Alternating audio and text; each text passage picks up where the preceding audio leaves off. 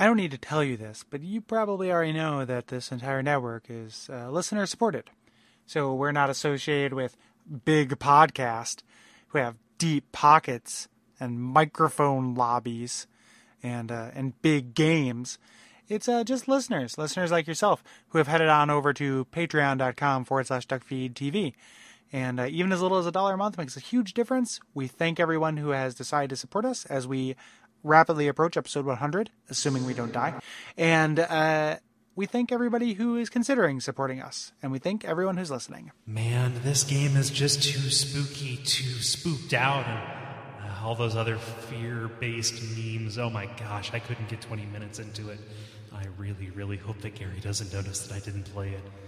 This game is too scary. I every time I tried to play it, another hair turned white. At this rate, I'm Fuso Yap in this piece.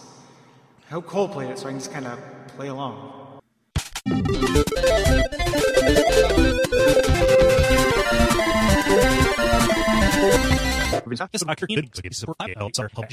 Yeah, it's like I were the go for it. Who's I just like So, so then you leave the the opening area. You, you sure do. Yep. yeah, and uh, and then uh, you probably continue on, and uh, and the game progresses, and uh, that's because you've made it to The Crucible of Shadows? yes, yes, I remember that Yep, distinctly. okay, the the. Crucible of Shadows, right? Um, and in that Crucible, um, you solve puzzles involving the um, uh, Yeah, yeah. The um, oh, you know, you you go ahead. I've been I've been talking a lot. As I, yes, I have. We should balance that out.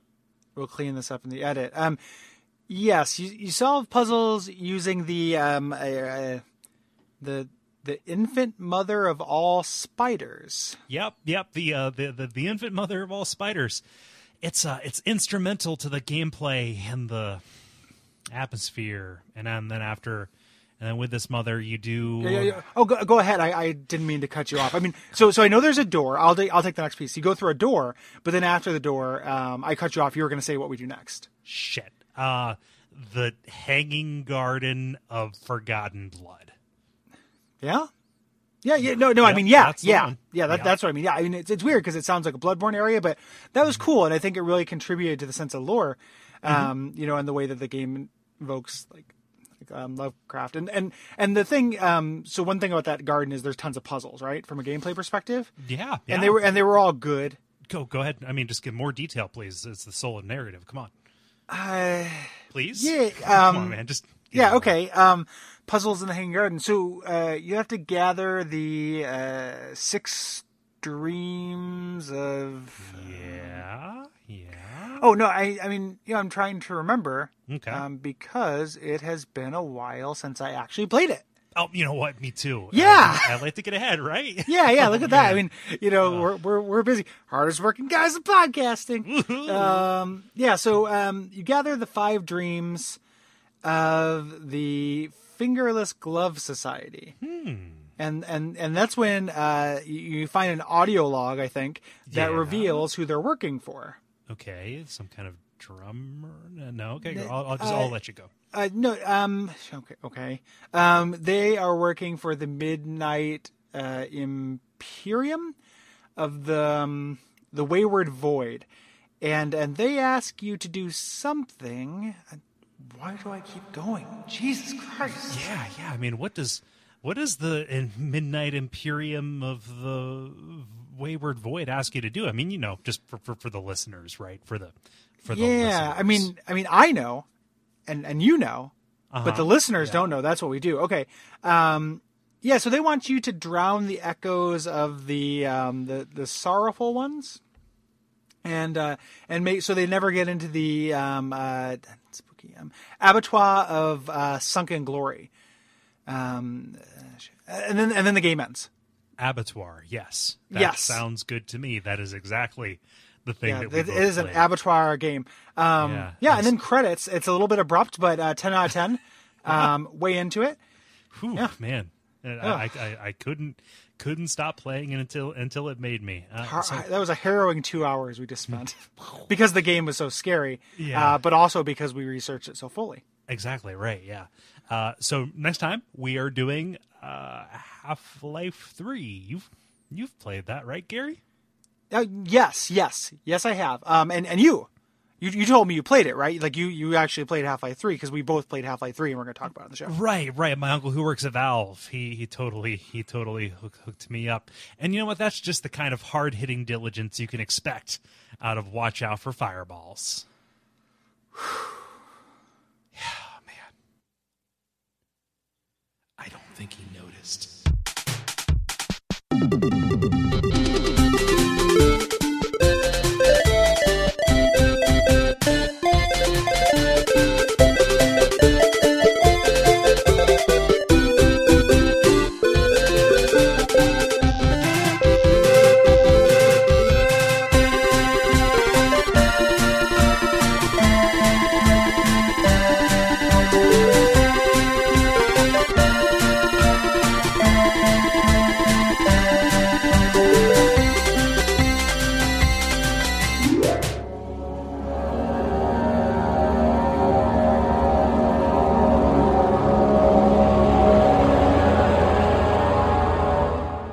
My name is Gary Butterfield, My name is Kole Ross, and you're listening to Watch Out for Fireballs. It is a retro video games podcast. and this week we are talking about Amnesia: The Dark Descent, which is a survival horror game developed and published by Frictional Games for the PC and Mac in 2010. This is a game that won our spring survival sur- uh, survival horror poll. Survivor horror. Sur- yeah, survivor horror. Yes, Yeah. having to do with physical challenges and uh, yeah, uh, voted off. Hashtag voted off the island. Gary, I think I confused Survivor and Double Dare. yeah, that's, that's uh, you know, well, you eat slime in Survivor, Hmm. but the slime eats you in Double Dare. the uh, and in Amnesia, the Dark Sun. Yes. Um, so this is a, a first-person game, and uh, it mostly consists of solving physics-based puzzles and inventory management in order to make progress. Um, it's you know it's really based around this you, you having a hand floating around and being able to manipulate your environment, so opening drawers, moving boxes, stacking crates, etc. Yeah. So you're splitting your time between doing that and running for your life because, Yes. uh, boy, oh boy, is this a spooky game where there is no combat whatsoever. It is er, very early on Mhm. in uh, in Watch Out Fireball's history. We started talking about that pursuit as game mechanic uh, thing in regards to Dark Corners of the Earth um, during that entire chapter where you're getting uh, chased by the Shoggoth, and uh, this is like a whole game of that. Right. And uh, this is uh, widely considered to be one of the scariest games ever made. I it's really up there for me.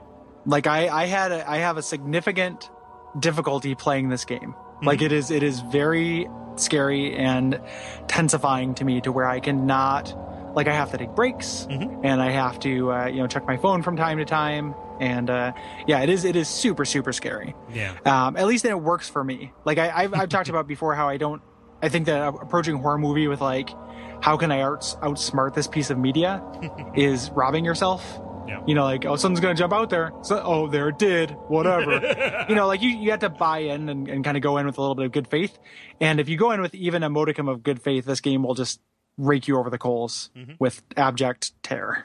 Yeah, and it it does a bunch of different stuff. Like there's some kind of goofy haunted house kind of scares that come out of nowhere and don't have any real basis in the world that kind of don't work on me. But because it is so kind of like multifaceted in the way it approaches uh, instilling horror, dread, terror, any number of those things that uh, Stephen King talks about in Danse Macabre, um, something is going to get you. Like this is an equal opportunity spookifier. Yeah, and that's and that kind of like those miscellaneary kind of uh spook 'em ups are um, kind of explained away by this this force that's degrading the environment around you. Mhm. So you're you're you are con- you feel like you're constantly being pursued because you really are, and uh, you know that can cause any number of whatever the game developers want Mhm. to have happen. Yeah, and, Um, and that's kind of complemented by the sanity system um, that is uh, that is in play here, uh, which I'm surprised nobody got sued over because Nintendo holds a patent on that. Yeah, yeah, they may just look the other way. Laws are course. crazy. Yeah, like maybe this was too small, but like everybody knows about this game. Yeah, I just I maybe it's just they're more subtle. Yeah. You know, like it is it is you do have uh, like a literal meter for it. Um but it is kind of kind of the twist, you know, and the main uh, gameplay thing is that you lose sanity for normal things like spooky things happening around you and looking at enemies, but your character is scared of the dark. Right. Um which means that there is this like this is a survival horror game in the true sense because you are managing your fear versus your resources. Mhm. And if you're hiding from something, which you can't look at, um, you need to hide in the dark, which also scares you. Mhm. So balancing your sources of light and your willingness to expose yourself through light versus your sanity Yeah. is the main tension that this game kind of rides on. Yeah, if you're if you're safe, you're not sane, and if you're Yes. sane, you're not safe. Exactly. Yeah. Yeah. And uh, that that- is a limited resource. Like as you're going through, you have this uh, lamp oil. Uh, you know, uh, so so your lantern that you carry around with you, your portable light source, that has a, a limited amount of time to it. And then you have kind of a limited use tinder boxes to light and you know to light torches and candles and stuff like that in the environment in order to kind of create these uh, the, these pools of, uh, of of light in the area. And uh, um, I, I kind of use those also to mark my way Yeah. too. Yeah. Um, I think that the the actual the resource curve is one of the better ones I've seen in a survival horror game. Mhm. Like I never was flush, um, but I also never completely ran out. Mhm. And like that's that's the mark. Like I was always low enough to have it matter when I used one, but never so low that I could make the game unwinnable. And they did which a very theoretically you could do. and they did a very good job of of um, uh, kind of putting resources at the end of dead you know dead ends. Um, Yeah. you know, like as you explore the environment, it really rewards you, rewards you paying attention. Um, and uh, they're they're pretty generous with these if you're just kind of walking around. Uh, so that's a way that they uh, kind of pull a Resident Evil 4 on you without having it be a respawning uh, resource like an RE4. Exactly, yeah, and that's something we'll we'll talk about a little bit when we talk about, um, or at least I will talk about a little bit, and we'll we'll see how that works out when we talk about the sequel, um, which we're going to cover. We're going to kind of cover this game as a little bit on touch on the series, which we usually don't do for the show, but they're all worth talking about, and we're not going to get a chance otherwise. Yeah. Um, all of them have this thing in common where the story is revealed through auditory flashbacks, notes, and then just through the environment. Mhm. Um, so you do have that motivating factor, other than just sources of light, of exploring to kind of get more of what's happening Right. here. Mhm. Um, and it works Yeah. pretty well and like that makes the sequel make a certain amount of sense for who they teamed up with to execute on it Yeah. um you know like so talking about what kind of came after this there was the official sequel uh amnesia machine for pigs uh which let's say let's talk about it after the main body of this episode although there will be comparisons that pop up. Yeah, yeah, Yeah. and and and I've I we did that for a comrade, Mhm. and it's gonna be interesting though because at that time Cole hadn't played it, um, so it is gonna that's it's gonna be a, a classic watch out fireball showdown. is it Um, no, I don't know. I, I don't know how you thought about it. The uh, how how how into it you were. The game, like it, you you only really dislike things that break your heart. Mhm. Like you you know you to to feel like a deep. Dis- like disappointment is a stronger emotion than dislike. our moms taught us that Exactly, and it is true. Um, and then there's also a DLC uh, called uh, Amnesia Justine, Mhm. which was part of a Portal 2 promotional event, and is actually like for a promotional event is actually pretty beefy and cool. yeah it's it's great Um, like it, yeah. uh, it it changes the, uh the the the format and the structure a lot it makes a little bit more well we'll talk about that too Yeah, and uh, there's also uh, custom fan stories for this. Like you can actually use this engine to make your own stories and then load them up like Doom mods. Mm-hmm. Um, I haven't done anything with this, but it's a neat idea. it's super hard. You have to use the uh, the Half Life Forge um, engine and things like Is it that? Like, Because I thought this was called the HPL. I thought this was its own engine, or at least the Penumbra games were part of something called the HPL engine. everything that I read and looking into it, uh, like for tutorials and stuff, involves using the Forge tool. Oh, okay. Yeah. That yeah, that's beyond my my ken. Yeah. Um, Um, yeah. So like this is this sprung out from the Penumbra series, uh, which you just kind of mentioned there, and uh, a little bit of a stripped back version of this. Like those had combat, this one doesn't. They're kind of uh, it's been a process of you know kind of winnowing the mechanics down a little bit. And along with that, like this kind of first person horror game, wandering around, getting indirect story, has started a little bit of a cottage industry like with uh, Hmm. stuff like Outlast, which is uh, a, a really kind of clo- you know models itself closely on this, and even something as big in AAA as Alien Isolation. yeah, Alien Isolation feels like it has a little bit more in common in a lot of ways, Mhm. other than the fact that it's super long and and there's more combat in it, even though they kind of discourage it in the same way. Outlast always felt like a like a flashier version. Yeah. Like a little bit more of like a haunted house kind of thing. Yeah. To me, there's a lot more like direct exposition, but there's definitely uh, DNA there. And uh, the the Penumbra games, like uh, you know, part of me wanted to suggest one of those instead of this. Like this is better, but those Penumbra games are really interesting. Yeah. Like if you end up coming away from this interested in playing it, or if you've already played it and haven't checked out the Penumbra games, especially the first one, Yeah. um, it's very cool. Um, and and the, the the taking away the combat is a good decision, but everything else you like about Amnesia is in the first Penumbra game. Right. Yeah. The uh, second one has like a like like a, a a goofy guy from New York who rides around in your head the whole time, and it's it's a it's a mind boggling decision. is that a, is that Black Plague or is that Requiem? Because I know Um, I think it's Black Plague. okay, Requiem I got rid so. of combat as well. Like yeah, that, so uh, yeah, Black Plague. There's combat. Also, you're haunted by the ghost of like New York's famous sandwich shop owner Gino Daudelli, who's who's you know talking. To, he's not quite that that New Yorky, but like he's like a little like this. Like he's got a gravelly, crusty voice, and he's you know there's monsters. Better watch out. And it, it's really silly. You're silly. making it sound like Spawn. It's it's so silly. Like it is it is such a and the rest of the game is really cool around it. But Uh-huh. like just having like horror games are not scary when you have somebody with you Mhm. to talk to, and like just having a constant companion really ruins it. And they made him really over the top. So Yeah. So I played the first one. Penumbra Overture is definitely like you can come across it really easily. Like uh, it Yeah. tends to pop up in bundles. It tends to go on sale uh, quite frequently. It'll run on most systems now. It's you know it's an older game, uh, but uh, but it is well worth your time. Uh, to Yeah. check out because it feels a little bit like uh it's a it's it's uh you're in the Arctic it's it's kind of Lovecraftian in that uh Mountains of Madness kind of way yeah, in a different way than this is. yes Like Um, yeah, this this is definitely Lovecrafty as shit, yeah but different stories. Yeah. Okay, so here's something about this game. Um, something that you know when we announced that we were doing this, and a kind of a common sentiment that we hear around it whenever it's brought up is that most people are too afraid to play it. Um, Yeah. You know whether or not that is that is earned. I don't know. Everybody has their own kind of threshold.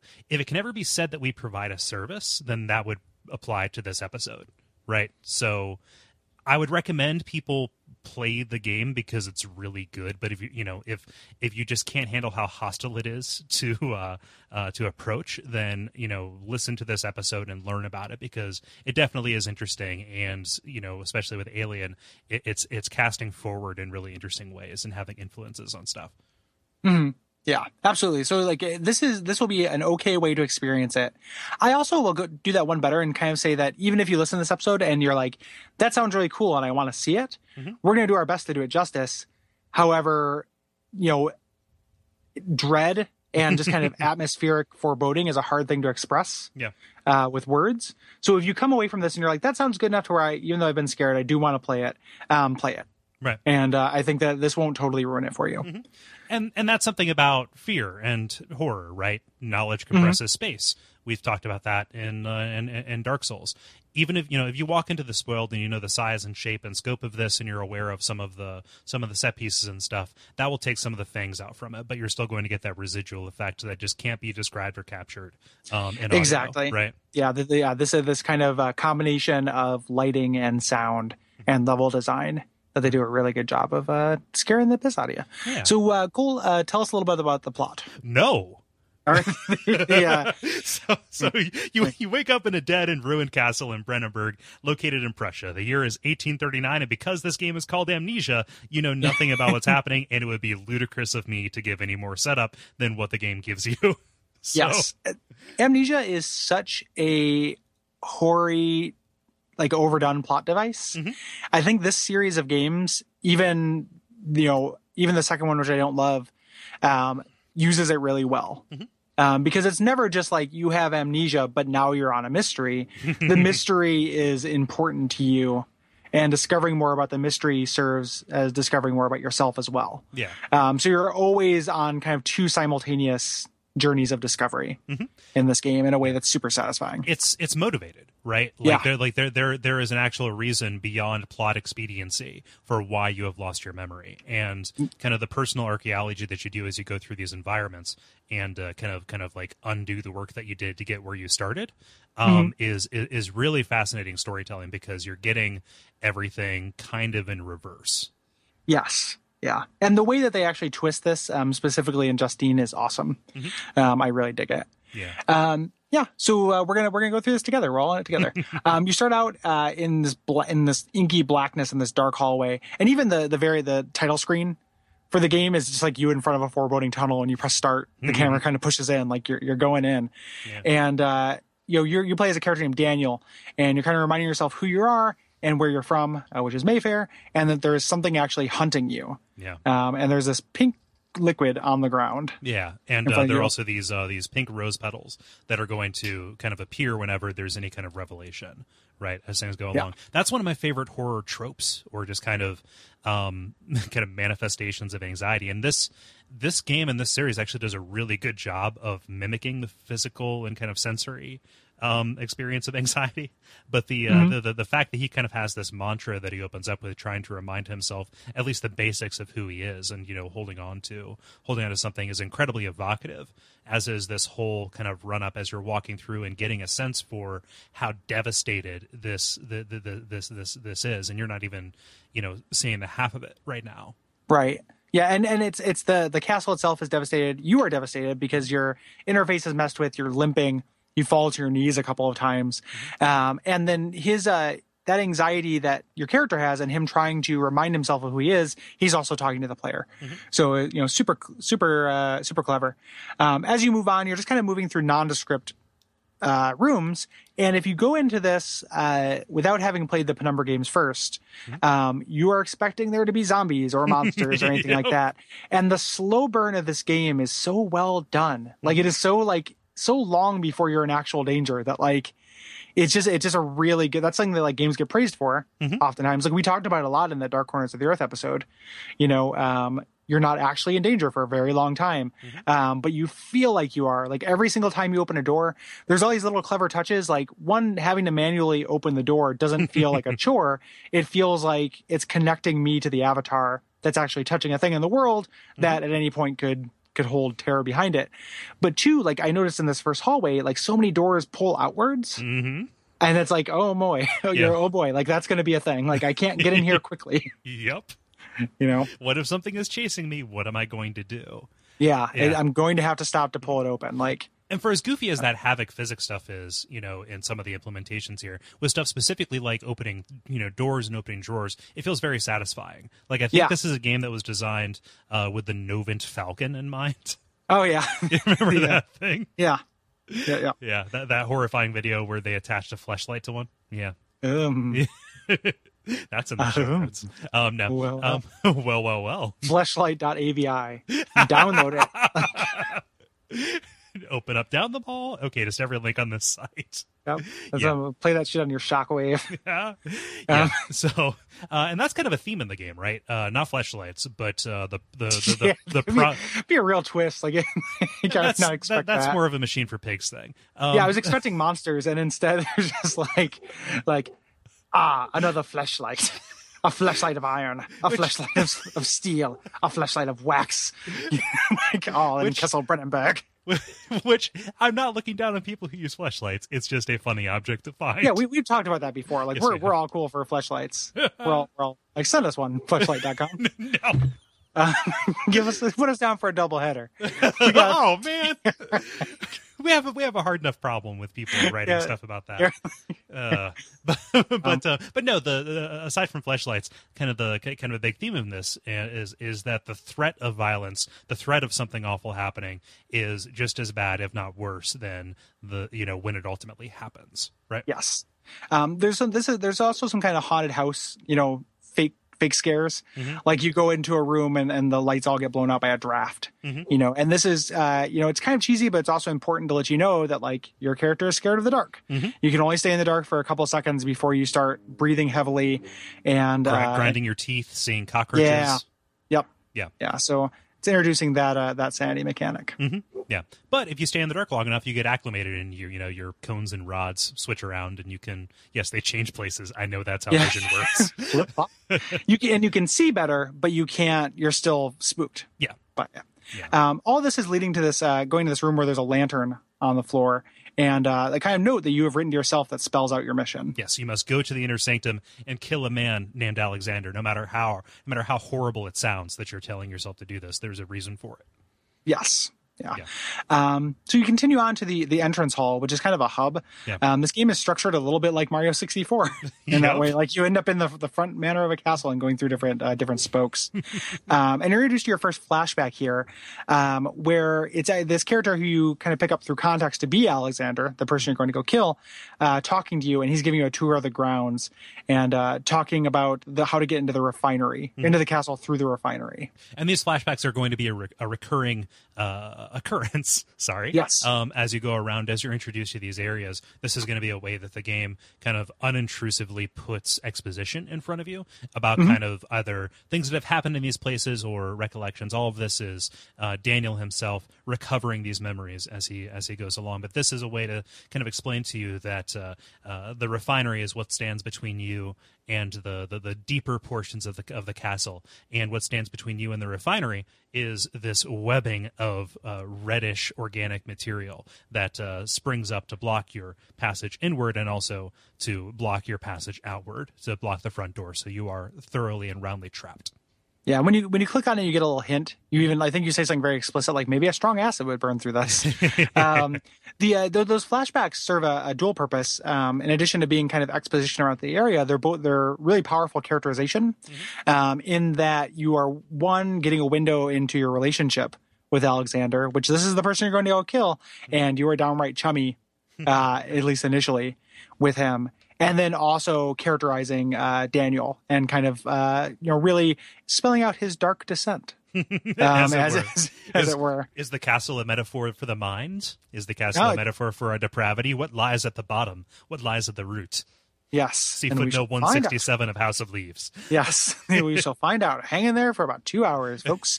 Um, yeah. So so first you're heading to the laboratory. Yeah. And this is uh, kind of a place where you're headed, like, oh, there's a laboratory. I need some acid.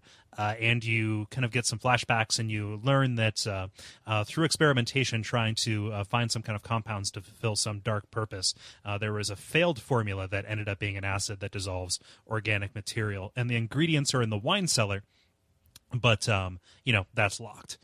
Yes, and and you pick up one of the most important items in the game, the chemistry pot. Um, you know, like the way everyone just has a chemistry pot for doing Yeah. chemistry in. Is that a like? I didn't get very far in in science. Uh, at all is that a thing is a chemistry pot like a, something that you use now along with like an erlenheimer flask and so I only got up to Chemistry Pots 501. Um, okay and five they're- oh one Yeah. yeah th- graduate level chemistry pot study Yeah, yeah, was that the- a pottery class or a, a chemistry class Well, it was kind of a cross disciplinary thing. It was taught by two professors. Uh, at that point, we were still mostly using it as helmets for Nerf wars. There you go Yeah. Another important thing that you're going to find here as you kind of root around through these cabinets, and I love being a uh, b- being, being intrusive and not respecting anybody's privacy. There are these uh, like little memory canisters, uh, these uh, these cylinders that kind of bring up bl- black text on a white screen. There are these missives that uh, we eventually find out it's Alexander writing these to uh, someone he cares about but cannot immediately talk to. Yes. Yeah. And, and, and that's really subtle. Like they never actually spell that out, Mm-hmm. who that is. You just figure it out through, uh, through context clues. Um, so you find out the ingredients are in the wine cellar. Wine cellar is locked. Um, in the meantime, you hear a woman scream from the archives. Mm-hmm. And uh, so that's our next stop. Yes, and the archives I think are where uh, kind of the, for the first dip of the toe into uh, into into spookiness, and a really great example of the way that this game kind of plays with space and does different things through layout. I Yeah. think. Because this is, uh, you know, it's another series of hallways, but it's relatively non-linear. It's mostly a kind of a grid of rooms that you're walking through and finding, you know, diaries and notes, uh, and uh, kind of figuring out a way around these blockages uh, from the shadow dropping these boulders into the hallways. Yeah. Yeah. Um, you find out, um, you kind of find a, an important diary entry. That's the other kind of audio log we're going to find. And these are actually written by Daniel. Um, and he talks about, uh, he took this expedition to Algeria. He was trapped in a tomb there and he found a magical orb. And, uh, this is continued as you go through. Um, reading one of the diaries actually gives you a panic attack. Um, because you describe touching the orb and being transported to this kind of Lovecraftian dreamscape. And you actually had to break the orb to get back. And that's the impetus for, for why you're, you ever came here in the first place. Right, right. And we're going to discover that as things go along. I like these diaries a lot because Daniel is a really plain spoken guy. Yeah. Um, you know, it, it feels it feels period appropriate, but um, it's a it, it definitely doesn't have uh, a, an awful lot of uh, kind of extravagance to it. It's a, it's Yeah. very good at kind of explaining what's happening here while while conveying uh, how he feels. And uh, that Mm-hmm. that description of the Lovecraftian dreamscape, the the you know the endless deserts, the impossible geometries, uh, kind of is a, a, a really a really big big hint that uh, of, of where this eventually is going to go. Yeah. Yeah.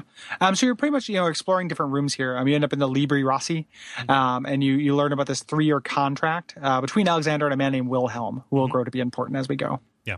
as well. Yeah, and uh, there's kind of a secret back room, and this is an introduction to physics puzzles and using objects in the in the environment to knock down these walls or to uh, you know interact with each other. So you have to pick up a rock and widen this open so you can go into a hidden library with uh, kind of a kind of a dumb puzzle. Yeah. Where you, it's just like literally just like pushing three books and it's kind of timed. Yeah, the puzzles It's extra dumb don't when, really like- work for me, honestly.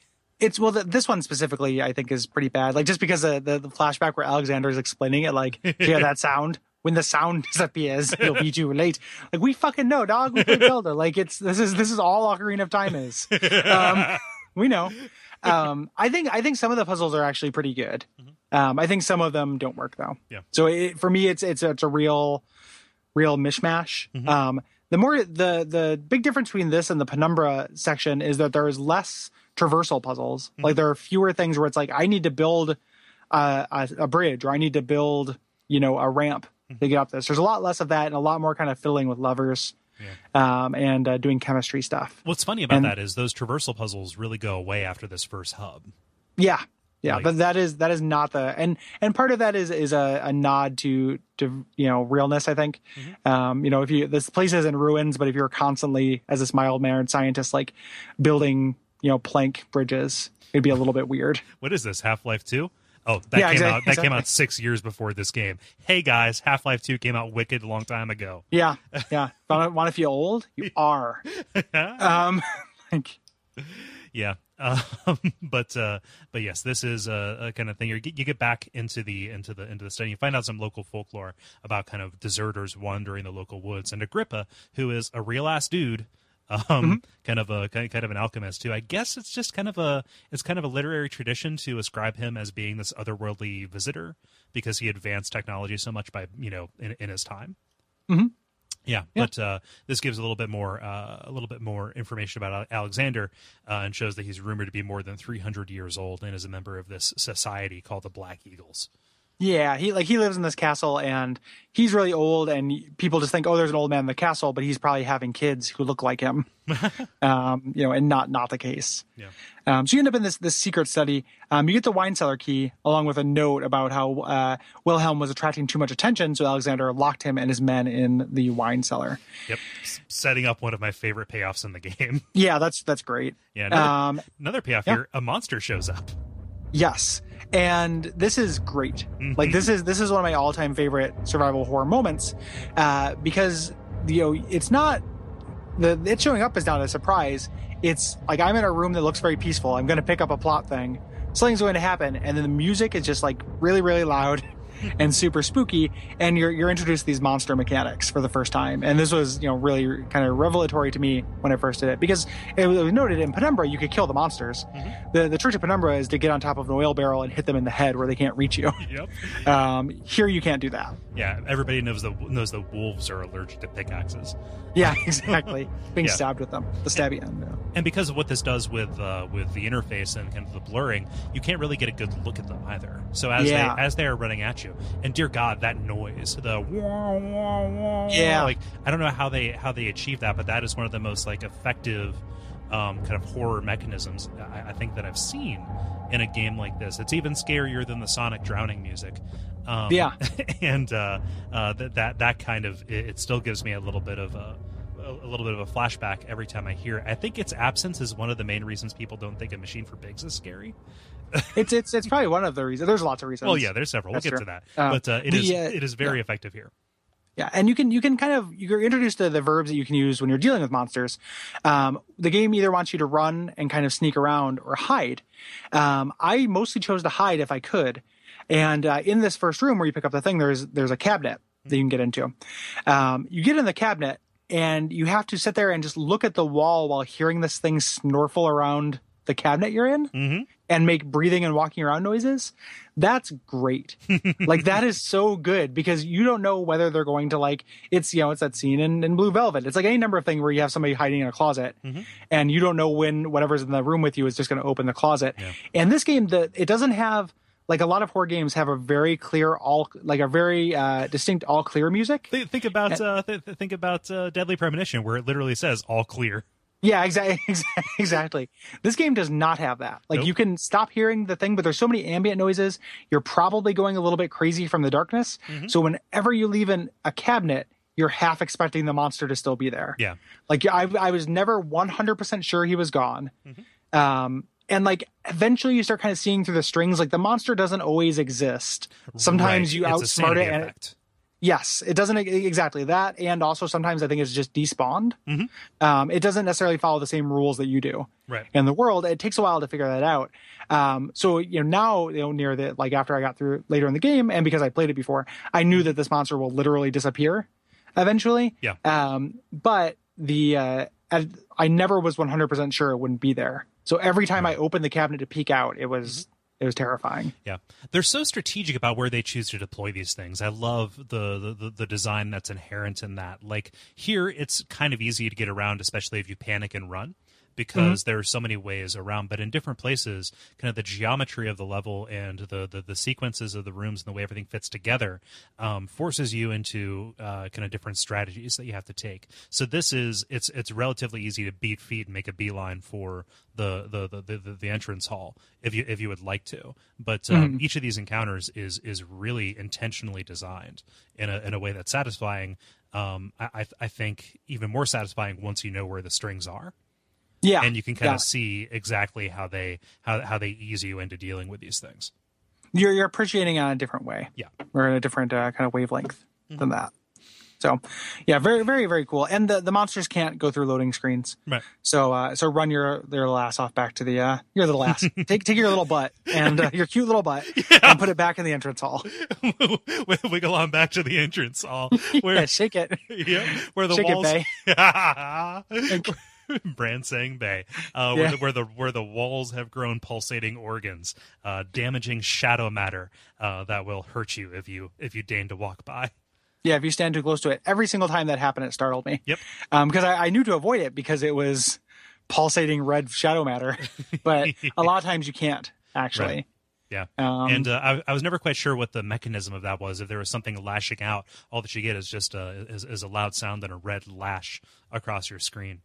Yeah, I always thought it was something lashing out, like a, uh, a Yog Sothoth Uh, tentacle. tentacle. Yeah. tentacle kind of comes out. Um, we should talk a little bit about how the sanity and health meters are tracked Mm-hmm. um, in the interface because the uh, it's a heart and a brain. Um, the brain changes colors in a way that I was not super capable of seeing, um, but I could read the descriptions. Yeah. um, which range from like like feeling fine. uh, it's like I think it's like all clear um, to No, like cr- various- crystal clear is what it says. crystal clear um, to like various degrees of headaches to dot dot dot, Yep. which I love. Um, and then the heart one, which I really like because it's symbolizing all of your health, but the heart just becomes more carcinogen, like it becomes more cancerous. It looks like the Grinch's heart. Well, it looks like it looks like a, a poster in school, like, "Hey kids, don't do this thing because this will happen to your heart." yeah. Um, like the more I get slashed up, the more my heart literally shrivels and blackens. Yeah. It's a it's a Um, dare pamphlet. Yeah, and then the only thing that will make my heart heal is laudanum, sweet, sweet laudanum, which I'm Mm. surprised doesn't heal your sanity because that's what it seems like it would do. Yeah. Well, that's how it's used in the narrative. Yeah, yep. yep, yep. Yeah, but uh, I, I love the descriptions as well because you know, like the game is relatively kind to you. Like even though even though recovery is pinned to these uh, uh, limited resources, it, over time stuff will just get better. yeah, But you're walking around saying, you know, like, oh, I'm I'm I'm right on the edge, or a wound is bleeding quite badly. yeah, Um, and you can only, I, I- kind of wish that there was a little uh, BJ Blazkowicz, um, uh, Little face. Do- Doom guy face. yeah. Hmm, I'm, I'm insane. we are going to die. yeah, yeah. exactly. yeah. Um, let's Um, go to the wine cellar and talk about how great this is. Yeah, this is super super cool.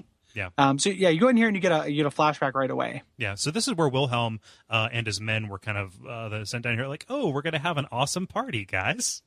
Yeah. and uh, none of them know that they're going to die. That the that the door uh, has been has has been locked behind them, and the reason is uh, they've been out uh, um, kind of abducting people for uh, some kind of purpose that is not clear as of right now. But they've been attracting too much attention, and Alexander not only is leaving them to uh, to, to eat and drink themselves to death, but has issued some kind of poison.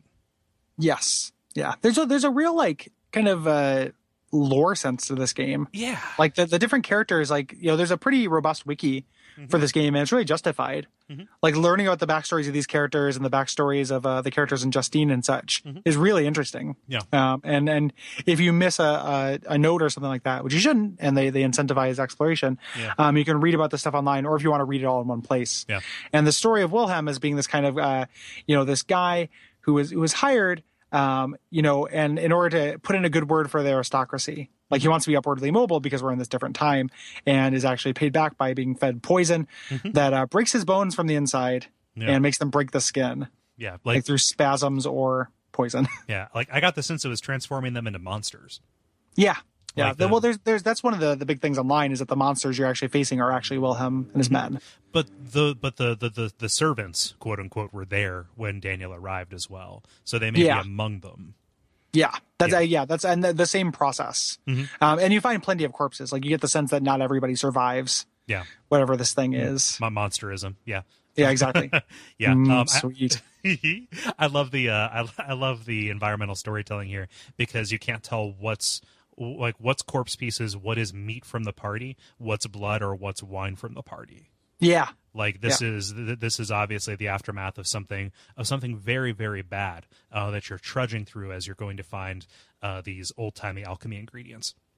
yeah. It's the first time you're seeing this shit too. Like Mm-hmm. this game does a, a a lot of body horror stuff and a lot of like really visceral descriptions and visceral imagery. Um, and this is a hint at it. Yeah, Um, but you're gonna you're gonna get more. this is uh, this is Poe as shit too, right? The party Yeah. uh, for, for people who don't know that they're doomed. Yeah. Yeah. Yep. Um, so you pick up your laudanum, which we, which we had mentioned, um, and the enemy actually appears but does not immediately pursue you. You just see it. Yeah, Um, and that's so good too. It's that same feeling of like I saw a spider in the room and I didn't kill it, and now I know there's just a spider anywhere in the room. like this thing's just down here with you, and you have to finish gathering your ingredients, and it's sharing a space with you, and you could run into it at any time. or in something like a monster which has questionable uh, like sentience and intentionality uh, who knows if he didn't see you or saw you and just decided not to kill you Yeah, at, at this time, even though like the more you look at it, the more they can see you, Mhm. Which is kind of like and and the way that's explained in game is really cool. It's because it's freaking you out and you're breathing heavy and making more noise, yeah whether you want to or not. it makes perfect sense like if Yeah. you're if you're in the midst of a panic you can't really control what you're doing Yep. yeah Um, so you're going around getting ingre- um, alchemy ingredients, and uh, you're heading back up, and the stairs collapse. Um, you have to, in a really gamey thing, you have to use this pallet to make a kind of a ramp, and then a little light ladder icon shows up to ledge yourself up. yeah Here, um, this would this would be amazing if the monster was like anywhere near. It wasn't near me then, but I could see that this being great. Yeah. Um, if I was being chased, but I, I wasn't. that's something that uh th- that I kind of ran into with this because there were there were moments or sections where I recalled that, that I recall being much more stressful on the first playthrough, and I wasn't uh, sure if that was just overall, you know, your first go at a horror game is going to be kind of more rough than the 2nd or if like I had false memories about where the monster could get you or where it couldn't. Yeah, I, I definitely had a, a a slightly muted experience with it. Like I played this right when it came out, um, which isn't that long ago, but it's still long enough to forget a lot of the details.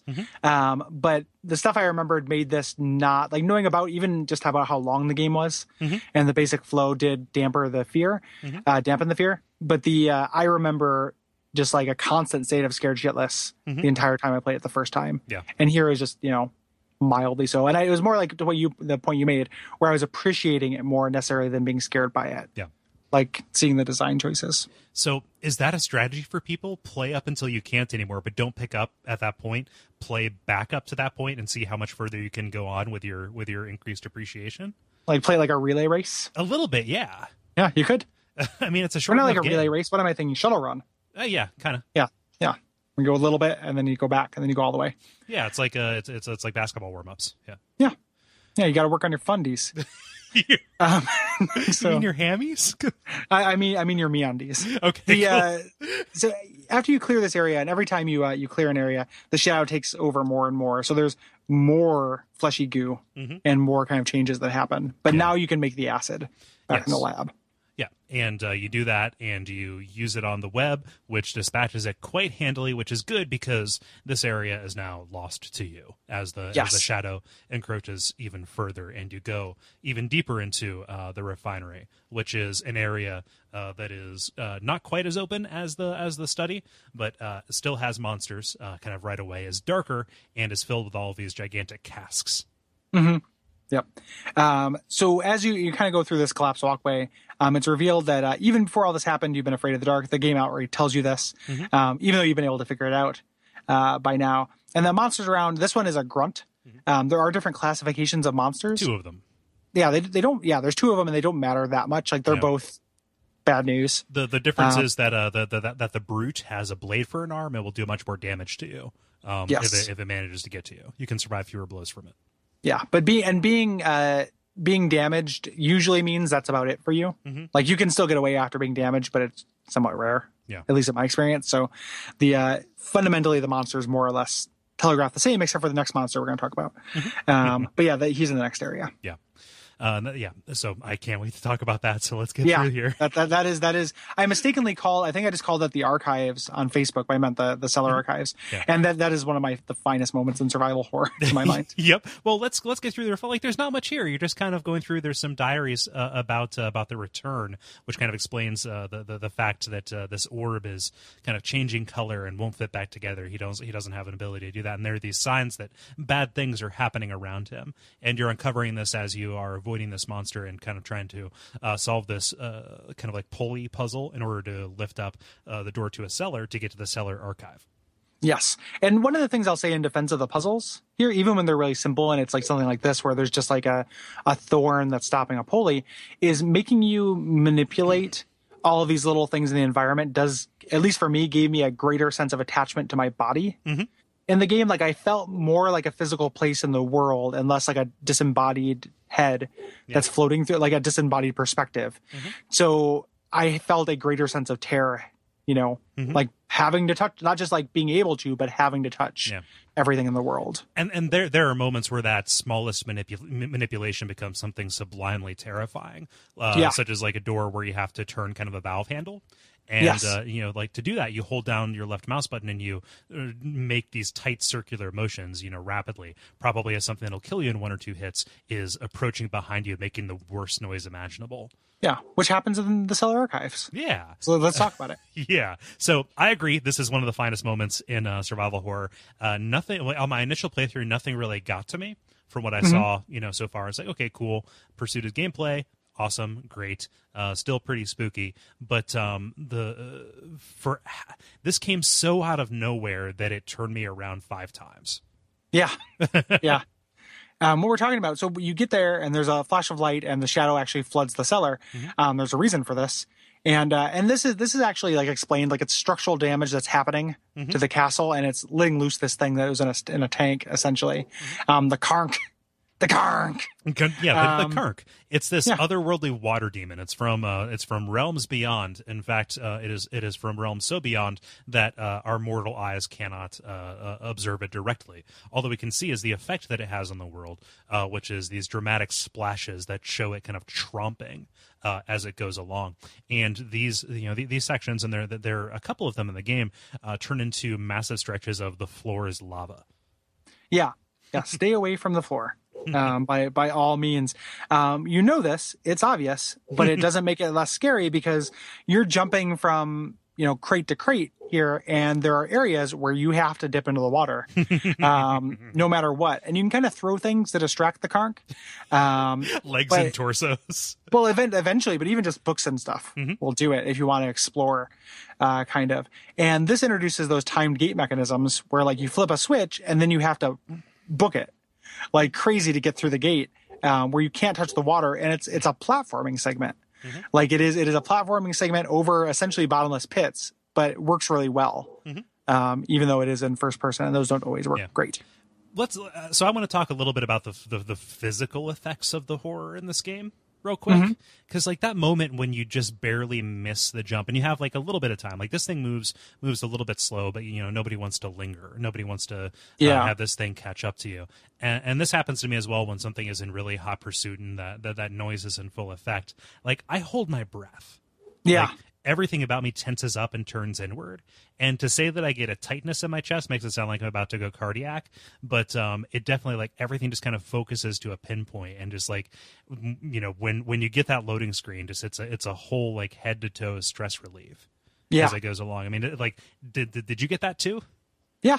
Yeah, it is it is it is real, real oh shit. And like on a great like I, I have a similar feeling and on a greater level, one of the things this game does really, really well is play with tension and release where it's very rare that they put something this tense without a real breather afterwards.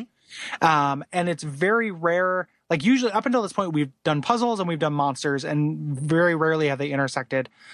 It's most intense you know when you're when they do it mm-hmm. happens very rarely and they always give you a huge breather so like Yeah. you get to that loading screen you get that huge sense of relief and then you can kind of catch your breath for them to ramp it back up and it's one of the things like as much as i do like outlast i feel like outlast has many stretches where it is a little too relentless mm-hmm. to to be you know to sustain its its pace Yeah.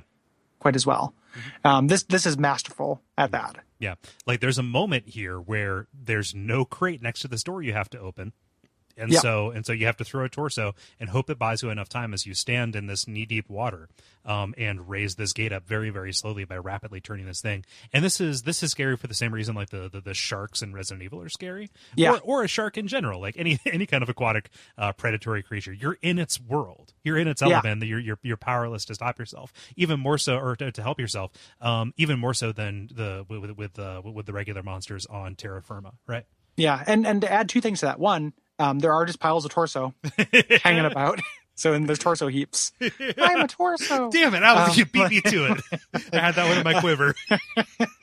um, but two, uh, not only do you have to do this like really tense, you know, flipping the the switch, and you're physically doing it, like you're moving the mouse, as Kole mentioned. So like you have this intense connection to your character, but you're not just listening to it chase you; you're listening to it eat, which is a uniquely spooky sound. Like if you just throw the torso and jump in the water, it's going to come after you.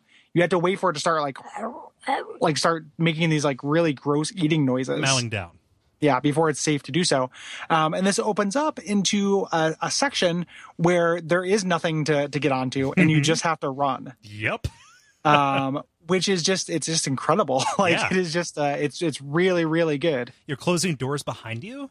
Mm-hmm. As it goes along, and you know, just like that, just trying to buy yourself a a, a a single moment. Think all the way back to how effective that was in Call of Cthulhu.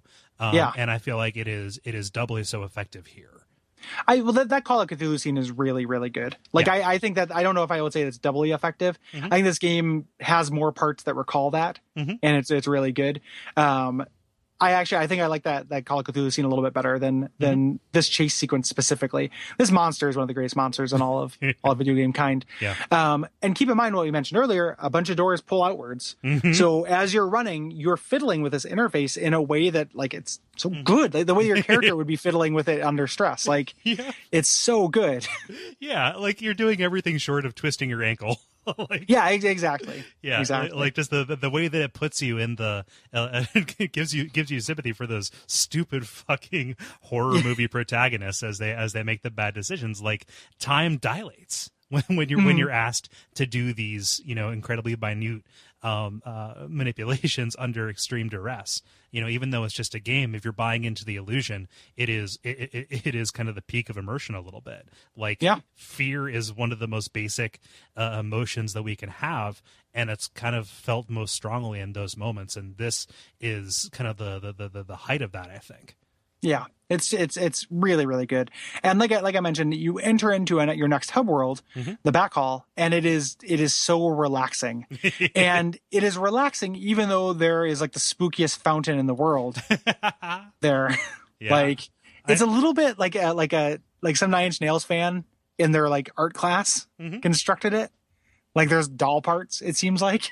yeah it's like a baby head alongside what looks like a xenomorph tail it's Giger as fuck Yeah, it's super super super geeker. yeah there's a there's a there like lady legs uh sticking out of it and you think hmm why is that water and not blood just wait Yeah, exactly. It's, it's not a missed opportunity. yeah Um, yeah. So this is uh, this is this is pretty great. Uh, just because even though it is tranquil and even the music uh, underlines it, uh, the you know the, the the back hall still gives you a sense of you know a different kind of dread or a different flavor of Yeah. uh, of something of something bad happening.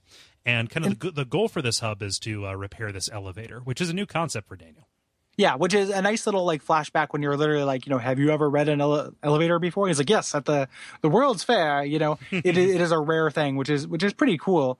Um, one thing, just real quick, I want to say about the hub thing is this made me realize um, because that's always something that I've always appreciated in Resident Evil games, mm-hmm. but they're so much more frequent in Resident Evil games. Mm-hmm. Like there's like three of them in this game. Mm-hmm. Like it is, they just don't they don't do it very often. Where you have like this is a safe place where nothing will hurt you, um, but it has that typewriter room feel to it. Yeah. You know, it's just it's just more precious because it is rarer. Yeah. Definitely. Uh, so the spokes off of this hub are are pretty good. So you're trying to figure out a way to repair this elevator, uh, which uh, does not go up but down. Yes. and because uh, of course it does. yep, it is a descent after all. Uh, Mm-hmm. the, the the bright ascent, which is the Yeah. uh, the, the unreleased sequel, um, the one they were working on before they handed it off to those incompetent people at the Chinese yeah, they're incompetent at one thing, no, not not incompetent, competent at a very specific thing. I know, I know. I'm just, I'm just, I'm just. They have uh, a very need- specific set of memes. I'm, Yeah. I'm needling. I'm needling. Um, yeah, but uh, but the uh, but the study uh, is kind of one of the first places that you're going to go, and this is where you learn a little bit more about this Agrippa fellow. Yes. Yeah. Um, you find a letter uh, from him to Jonathan Weyer, who's going to turn out to be an important character as well. Um, Agrippa also found an orb in Prussia, and uh, the shadow came after him and blasted this landscape. Um, there's this whole bit about it chasing him and him trying to warn like fishermen and stuff, and them dying. But it decided to spare him for one reason or another, but instead launches him uh, to Genoa and uh, and taking the orb from him. I love the description, like talking about trees like wilting and blasting, and the lakes boiling behind him. yeah. Yeah. Yeah. So it's like the nothing. Mm-hmm. No. Yeah, uh, there's a dissection room here where you can find out about these uh, these experiments that were being done on on, on live dogs, these vivisections, um, uh, to extract something called vitae, uh, uh, kind of as a stopgap uh, uh, when willing human, not willing, God, when human subjects were not available. Do me. Do me. My turn, senpai. Please notice me. Go Please again. extract my vitae. Senpai, extract my bidet. Um, I I, think have I, I prepared know- it just for you, senpai.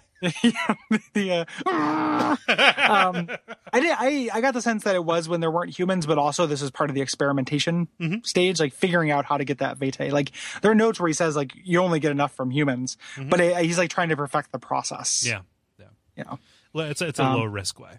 Yeah, and he has a cool cabinet full of skulls. um, which I would like in my apartment. I have a lot of skull toys, even though like now because of Gamergate, I don't feel great about that. But before I had them before it was awful. Mhm. Um, and uh, yeah, so I could I could set myself up a very similar like a little amnesia cabinet full of skulls. My my desk at work covered in skulls, Gary. Do, Yeah. do you want to know which one I get the most uh, compliments on, though? What's The, that? the tiny little Mega Man skull you sent me with the adventure books. Oh, you're welcome. People will see that and like it's a, it's the tiniest skull on the desk. And I'm like, oh, I like that one. I said my friend sent that to me. Yeah, it's a cutie. Yeah. Um, yeah, so as you walk out of this dissection room, uh, the shadow cracks a window, which uh, leads to, uh, again, another very specific phobia fear of heights. Why not? Yeah. As you take a Yeah. hammer and break out the window in order to uh, traverse over to the other side of this study, uh, which is kind of the, the, the repair section. Yeah, and and th this kind of uh, being this crumbling pile full of phobias um, makes a lot of sense. That's Lovecraft as fuck. Like you are not playing a, an adventure or anything like that. You're playing a neurotic dweeb, um, so you're scared of everything, of course. Um, there's another canister in this section, um, and you find out that he is actually very jealous of Agrippa, and uh, he has waited centuries. So we know he is very old. It's not just a rumor, and that he has this antagonistic relationship with Agrippa. Yeah, and there are these elaborate repair uh, instructions for the uh, for the um, uh, elevator here, alongside uh, kind of a mended uh, tube, this otherworldly kind of thing. And there's a spooky moment as you're walking back to the main side where these uh, trees start to fall outside. It's some real Macbeth shit. Yeah. Yeah, it's it's super cool, but there's no monsters that show up here. This is a relatively safe area. Again, it's ramping you back up into terror. Um, so you, after now that you've got the uh, the repair instructions, and uh, you also get a piece um, here, like a piece that you need for the elevator, I yeah, the, believe. the mended tube. Yes, the mended tube. Um, you head on back to the, uh, the you head back into the hub and then go to the guest room. Yes, and this is where Daniel used to live. Like this is Yeah. uh, this is a nice place. Like everything here is uh, definitely a lot less functional, a little bit more ornate. Um, And the place has been ransacked, and we find out that uh, that this was Daniel himself who did this.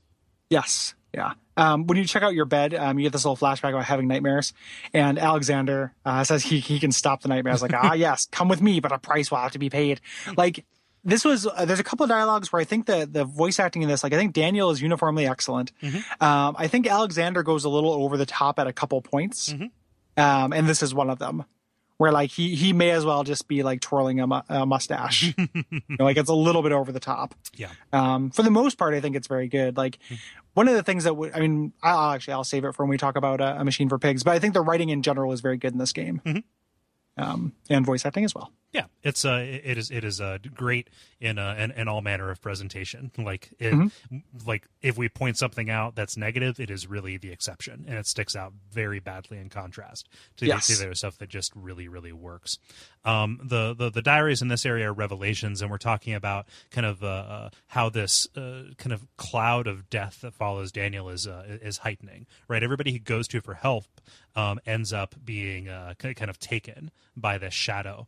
Um, including this uh, this Doctor Herbert who uh, rescued him uh, from this tomb, saying, "Hey, you were in there for an hour, but it only felt like minutes," and uh, uh, kind of talking about the, the- the time dilation that goes on there. And uh, uh, Doctor Herbert has an orb himself too, but um, who knows?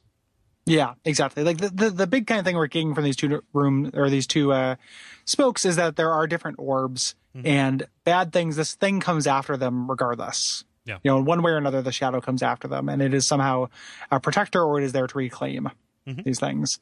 Um, yeah. So you get a, you find a crowbar right away and, uh, you actually break into the, this office, um, and it's broken and, uh, you find the machine room key, which you need. And then the monster barges in. and you have nowhere to go. Like Yes. all you have to do is climb into this uh, into this cupboard, uh, the, the, this wardrobe that is there, and cower because Yep. uh, trying to run uh, past him will result in uh, quick and sure death. Yes, and again, like that, I just don't know that he's gone. um, how much I really would love to have like a, a meter that this game told me how long I was hiding that I didn't need to be hiding, because like game wide, it was probably like ten minutes. like it was a lot of time throughout the whole game. Like I was totally safe and felt 100% unsafe, which is high praise. What's weird is like this game has a has a really good director's commentary mode that they added in afterwards. It's kind of like the uh, the Half Life or Portal director's commentary. Uh, it'd be amazing if they had like uh, kind of kind of a robust debug mode kind of thing where you could see like a console just to say hey here you know here's here's where the monster is right now. And so you could see how it was moving him around and uh like Oh, where, yeah. like where he goes away even if there was like a like a a thief monster or no monster uh kind of indicator um that would be that would be great. I just i just kind of want to get under the hood and see exactly how straight they're playing it and how much they're kind of fudging the figures in order to kind of maximize this. Like the decisions that go into that are fascinating to me Yeah, uh, one way. I mean, uh, I didn't uh, actually do the commentary because I replayed it for the show. Um, this is the second time I played the game, so I, I would like to see the commentary, but I'll probably listen to a YouTube of it. Um, but one way to get a little bit of an insight of that would probably be to fuck around with the uh, the engine and and do a little bit of the story making, Yeah. because you'd be able to at least see the rule set, even though you and then kind of have to surmise how how they followed them. Yeah. So you head out and there's a torso again. You have a little Rot Flanders there waiting for you, Yeah, and uh, you go into kind of the the the, the, the spookiest spoke off this hub. The spookiest spoke is my favorite. Uh, is my favorite speakeasy. yeah, spooky spokeasy. Um, storage, the spooky spokeasy. yes, you come in and there's a there's an indication uh, that says the darkness in the storage feels strange and unnatural. Uh, and uh, there, there's some otherworldly force at work here, and this kind of does a really good job of saying, like, oh, they actually have like really good ambient light throughout the rest of the game. Like they're kind of tricking you into a false darkness, so that in areas like this, where they really want to pull the rug out from under you and drop that ambient light to 0 makes it feel um, just completely alien and uh, uh, uh, far, far darker than the darkest you've seen so far. And it is tremendously effective here because this is one of the most open areas we've encountered so far. You're running around um, to these rooms off of these big, off of these big chambers, uh, trying to get these parts for this drill. Um, To find these uh, to, to find these pieces, and there's a monster loose who can kind of make a beeline for you whenever he gets a sense of where you're at. Right, exactly. It would only be if they just made had this unusually dark area, it would just be about you versus your resources, and it would just be the one system of the game in play. But the the strength of this game comes when they pit the different systems against each other. Um, so you have this again that that complex interplay between like danger, sanity, and darkness um, that you're working through. Um, so you kind of you're heading out, you're collecting all these drill parts, and uh, you get these flashbacks of people begging for their lives um, as you move throughout. Um, you find this note from Agrippa explaining how to mix explosives, which like that's handy. Um, and you have to you have to drill into these rusty rusty ta- casks, rusty tasks. These, yeah, these my rusty detective tasks. name. Yeah. Yeah. Um, in order to get the two ingredients to make this very volatile explosive. Yeah, it's a high explosive, which TNT wasn't invented until quite a while after this. So Mm-hmm. we're getting a sense of uh, of, of uh, uh, things at play here that are more advanced than they ought to be. Yep. Yeah. And uh, and you, you break your way further into storage this way. Yeah, cl- clearing clearing the wreckage from this uh, from the shadow, and uh, the, the the screams of people begging for their lives uh, pay off when you get to this uh, room full of cogs, and uh, it turns out they're begging for their lives from Daniel himself. And you hear him deliver a killing blow to a woman, um, and uh, a, a, this strange like flower torch lights up in the center of the room and shows you this this trail of blood where this woman was like crawling to get away from you, and she was going to this cog that is now covered, and a and a monster comes in behind you. Yeah, super cool. And that that is, you know, that's important. Like the fact that Daniel was complicit in this stuff is, is going to become a major major theme here. There's one room that's a little side room that just has some resources that just has a monster in it. Yep. Um, as soon as you open it. And it's funny, I'm glad you have that in the notes because I remember that from my first playthrough and I was like, I don't need to go in there. yep. and just left him to chill. Did he chase you? no, he doesn't come out if you don't open the door. Oh, Like he doesn't he doesn't get triggered unless you go in that you're talking about that little side room, right? yeah, Like, yeah, little side room that's kind of off of the uh, the the explosive cask room. Um, yeah. h- how did you know that there was a monster in there? I remembered from my first playthrough. oh, okay, okay. There that that made such a big impression on me that like it was one of the very few concrete details. I'm like somewhere around here there's a side room that has a monster in it and nothing else I need. Mm-hmm. like monster and then like two two tinders. Thanks a fucking lot. I don't need to open a door and just have a monster right in my face.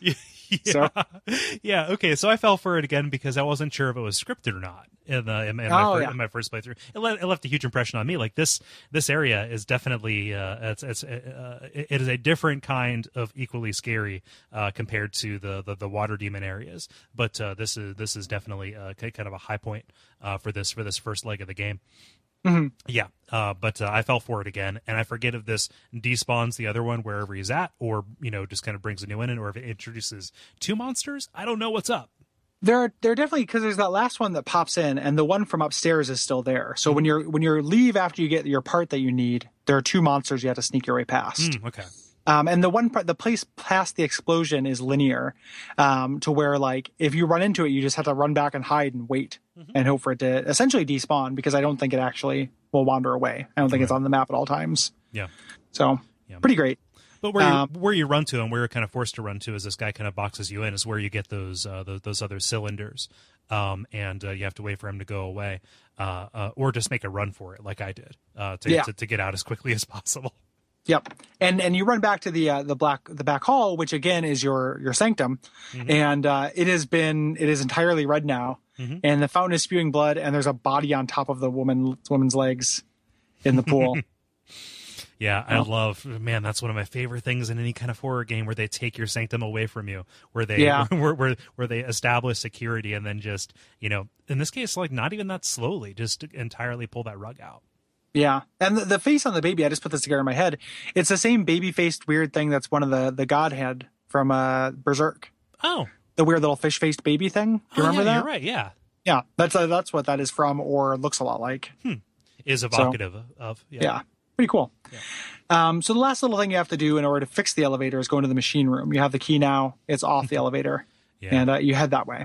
these are the puzzles that kind of don't work for me, honestly, Hmm. where it's uh, um, kind of these long sequences of trying to revive machinery, and there's not much happening here. Like the the narrative itself is kind of just a history of the orb, as uh, as as as di- you know, Daniel's writing in his diary about these priestly artifacts of the sun and how he feels responsible for all this. And kind of the key point here is that he sought Alexander's help. Like he was looking for people who had done research into this, and uh, that was when he got the summons here. But this is kind of set against you know, a, a rudimentary like Professor Layton puzzle where you're trying to get levers numbers to match up. Yeah. yeah. I, I actually like, I like that as a pacing thing. Like I like that as a, this last sequence was so tense Mhm. and this is just going to exercise, like, I mean, it's not hard. Like it's mm-hmm. not when I say it exercises your brain. It's not like, mm-hmm. holy shit, like this is a Mensa level nonsense, but like, it just is like, oh, okay, this is another part of my brain that's going to be engaged gently so I can mm-hmm. relax Yeah. A little bit. Like I like them as a pacing thing. They're not great, you know, they're not super well designed puzzles in and of mm-hmm. themselves. Yeah. Um, but as in contrast with everything else, I dug them. I'd rather them be there than not be there. I just feel like it's a missed opportunity. Yeah, and they do feel more like puzzles, which again, like we're not gonna get too far into it, but the puzzle, like Machine for Pigs, does kind of do a little bit of this, but then it mm-hmm. feels more insulting. Like they're literally like, here's a thing on the floor, put it back, mm-hmm. and that's the puzzle. You know, whereas this, there actually are a little bit like more puzzles. They don't feel like a complete waste of my time, Right. I guess, or at least not like totally perfunctory. Um, yes, you you do these kind of complete uh, these three puzzles, all pretty easy. Yeah. Um, and uh, the shadow, kind of as soon as you get the elevator running, the shadow is mad. And I love that it's like it's not just coming up as a gameplay consideration to what you're doing. It's coming up because it is angry that you're making progress Mhm. in some way, or alternatively, and as as people on the internet have kind of theorized, is that it is mad that you're not making progress fast enough and Yeah. needs you to move quicker. hmm Um, which is a really cool interpretation when you look back on it. At this point, it just seems like, oh, this thing's pissed. Um, but why is it only happening, you know, after I, I get done? Well, it's because it just wants you to move, Yeah. um, which is super cool. It's saying there's nothing for you here anymore. Like go on. Yeah. Like it is. Get back to your mission because we have a common goal. Yeah. Weirdly enough, I, I I- I love it when the when the game designer's hand and uh, some element of the story coincide like that. yeah, yep, yep, Yeah. Re- really, really well done. Um, this next thing, like this next level, the prison is probably the closest thing for me in the game to kind of a down point. Yeah. Um, like I don't dig the prison very much.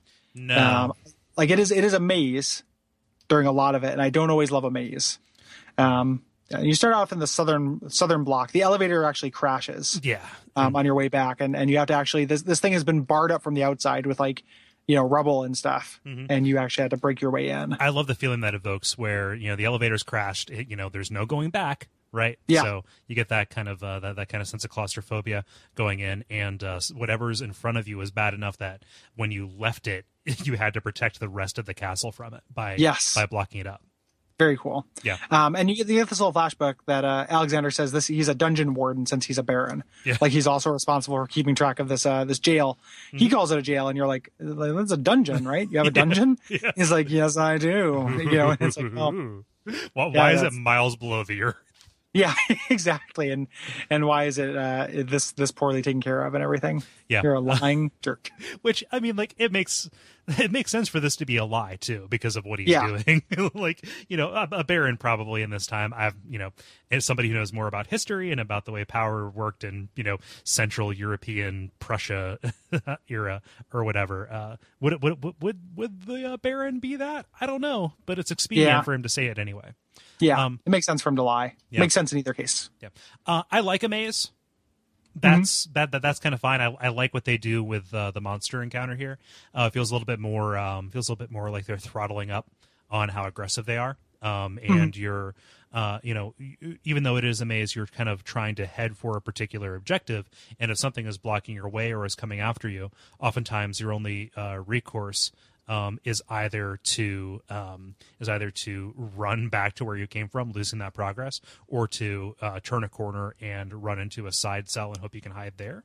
And so, as Yeah. a way to kind of manage their back and forth and kind of jump out, uh, you know, between them uh, uh, and their phases of patrol, uh, that works for me in a pretty good way. I would like it as a maze if it was like a maze on the back of a Denny's menu, whereas like you go from one end to the other. But there's a little bit too much backtracking Yep. and the like going on here. Like I just spent too much time here. I think that what I didn't really like of the the jail so much is that it felt like it killed some of the pacing for me. Like up until this point, the game has been introducing new kind of areas and twists um, at a really rapid pace. And this area, I will agree with you, that this area does kind of introduce. You know, it is a, a natural progression. I just spent more time here than I wanted to. Yeah. And that's not to say that, that that actual new progression is valueless or that the plot stuff you get here is not cool because it is. Yeah, you're finding out more. You know, the the, the, the what happened in storage was not just a one time thing. Uh, Daniel uh, eventually got involved with uh, with managing these prisoners uh, as as well, and uh, uh, women and children are involved Yeah. Yep, yep, yep. Um, you get this this very intense flashback um, with this this mother who sends uh, her kid away through a hole in the floor to find Gabriel the Outrider, which sounds awesome. Yep. and uh, and you interrogating her about where her daughter is at like uh and this becomes very important Mhm. um this this daughter character Right. and uh, and your interest in that Yeah. Uh, I love that room because there's broken furniture everywhere. It's one of Mm-hmm. the few rooms where there's a light still on uh, when you walk into it. yeah Yeah. Yep yep Um, you find this hammer and uh, chipper or chisel or whatever uh, to, to to widen the hole. And there's a note here uh, that uh, gives a little bit more um, a little bit more character to this shadow, this force that is coming after you, saying that it is not so much a, venge- a vengeful spirit, but the universe trying to catch up to the orb. yeah it is the the orb is not meant to be Right, like out and yeah. about So this is a this is a force for nature that doesn't so much have you know the kind of agency we would like to ascribe to um, something that uh, seems to pursue. Right. Yep. Um, going through that hole, you get into the north block of the prison, and they do connect um, when, in a kind of an interesting way. Um, and yeah, you you know you enter through and you find this this gate. Like you're going through and you're finding different gates that are either like you can smash them open, you can smash them open after you use acid, or you can't smash them open at all. So Yeah. So Daniel, in his previous life before he was an archaeologist, was a lock appraiser. Yeah, he he was from Silent Hill. Um, like he went around making sure all those locks did their job. yeah. Uh, the thing you're trying to get here is uh, some acid that you can use to dissolve this lock that is that is uh, blocking your progress, and that is uh, sensically enough in the kitchen. But there's uh, you don't have anything to carry it because you blew up your chemistry jar, Yeah, my chemistry pot. your chemistry. no. pot. Oh Yeah. no, it would have been a great helmet against the brutes. Yeah, give it to your mom. Yeah. Mama chemistry. Mama. chem- Yep, uh, but you have to go to, uh, to to a storage room on the very other side of this ward in order to get this. Uh, but there is a monster in the way. Yeah. Yeah. Yeah. And uh and he's you know, you either have to do a lot of hiding. You can also do a little bit of like distracting the monster if you want to run by it and hide. That's a thing if it's literally in your way you can do. Um I also this is the first point I tried like throwing something at the monster. Like I knew it wouldn't work, but I was just like, what does that do? And the, the answer is it slows it down for a millisecond. like it doesn't like it, but it Piss- doesn't help. Pisses it off. Yeah. Yeah. Exactly. Yeah. Uh, the diaries here talk about Daniel's first impressions of the uh, of the of, of the castle, talking about the strange silent servants who uh, who wandered the grounds, uh, which uh, is uh, something that you know, I've read online. in interpretation the that the the monsters that you're fighting are not actually as horrible as they appear to you in the game. That, that that that that their features, like you know, that they have been altered in some way, but uh, what you're seeing is kind of the catastrophized version of them. Yeah. As, uh, Either influenced by the shadow or just by your sanity. Yes. Yeah, and, uh, that, that that squares really well with Justine, Mhm. um, which uh, in which you're not fighting real monsters at all. They just look like it, and doing more to kind of blur that that that line. You know. Hmm. Yeah. Um, so you use the acid to dissolve the lock, and you're heading into the cistern, which is our third hub. Right. Uh, and this is the sewer level. Yes. Uh, and for all of the cool moments that are here, um, and and, Mm-hmm. and and there are a handful. I feel like this is closer to a uh, to, to to a low point um, Mm. for the for this particular game, just because of kind of the things that always come along with sewer levels. Um, Yeah. Either either bland surroundings or you know repetitive backtracking, uh, traversal kind of stuff. It just it just doesn't it doesn't do much for me. It felt very Resident Evil to me, Mm-hmm. like a little bit, like the way like lowering and and and raising this bridge, and the way that kind of works out. Like this felt like a Resident Evil level to me. Um, Mm-hmm. So there's there's one spoke that you can't go down because there's this deadly fungus. Um, and uh, you, you find out that this uh, they they use the sewer as transport in the dry season, um, and uh, because but there's this poisonous fungi inside that they've had to kind of work their way around. Yeah, and so that is blocking your progress, and you have to uh, you, have to eventually find your way around it. Um, Yes. yeah, and there's some cool exposition here about, uh, uh, and this, I guess this is one of my favorite themes in the game: the way that Alexander's technology uh, uh, kind of exceeds what is you know widely available and known. Yeah, but not by so much that it's crazy. Mm-hmm. You know, like it's just kind of like this age of wonders, uh, kind of, you know, uh, 80 days kind of like, I say, like then, you know, this is astounding, you know, that your character responds. Let us play at whist and discuss automaton rights. Yeah, I fucking exactly. love 80 days, but uh, it gets a little crazy. yeah. Mm-hmm. Mm.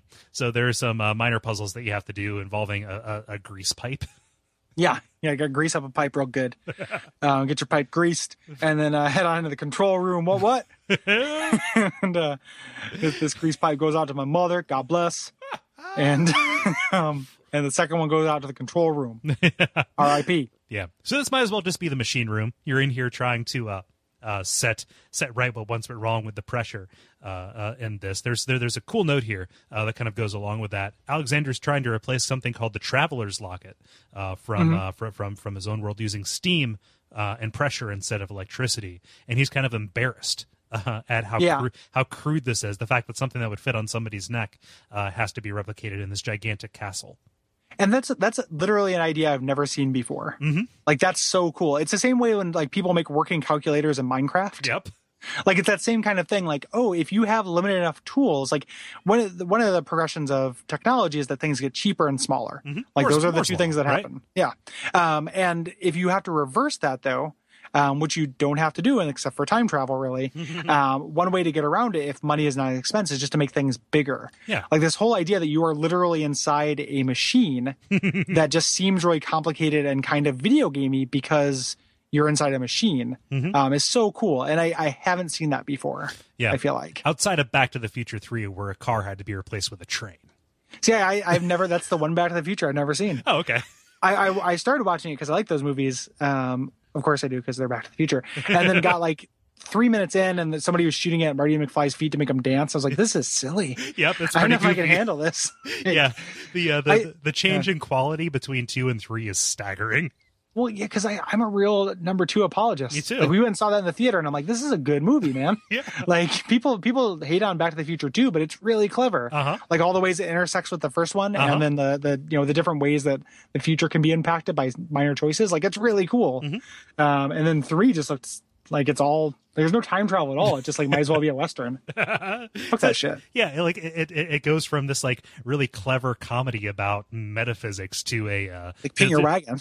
yeah, to paint your. Well, I was gonna say a fish out of water story, which Oh, is yeah. which can be good when it's done, but like again, missed opportunities. That'll be the that'll be the theme of this episode. It's a fish fish out of wagons. yeah. What's that fish doing in that wagon? Huh? Well, what's he doing out of it? Who cares? I don't know. Back Let's, yeah, let's write a movie about it. Fuck uh, it. Uh, yeah. Fuck it. Did you ever play the the Telltale Back to the Future game? No, I have them. I have them from some kind of bundle or whatever. I'm I curious. haven't, about I haven't. Me too. I haven't played them either. And when, when I saw the second one in the theater, I was like, I'm gonna go and play those, and then just didn't. I'm, you know, I, that, that, that's from an era of Telltale that I that, that I'm not like all in on. I think that, that, that it's it's much more dependent on your affinity for the uh, for for the for the license. Like I really dig the uh, the Strong Bad game because I like that franchise. Uh, but like even the the Sam and Max stuff, for as much as I like on the road, not on the road, hit the road. Um, I'm a little bit more kind of like eh, hesitant to really go whole hog into it. I, I liked them, but I don't like them as much as modern Yeah. Telltale.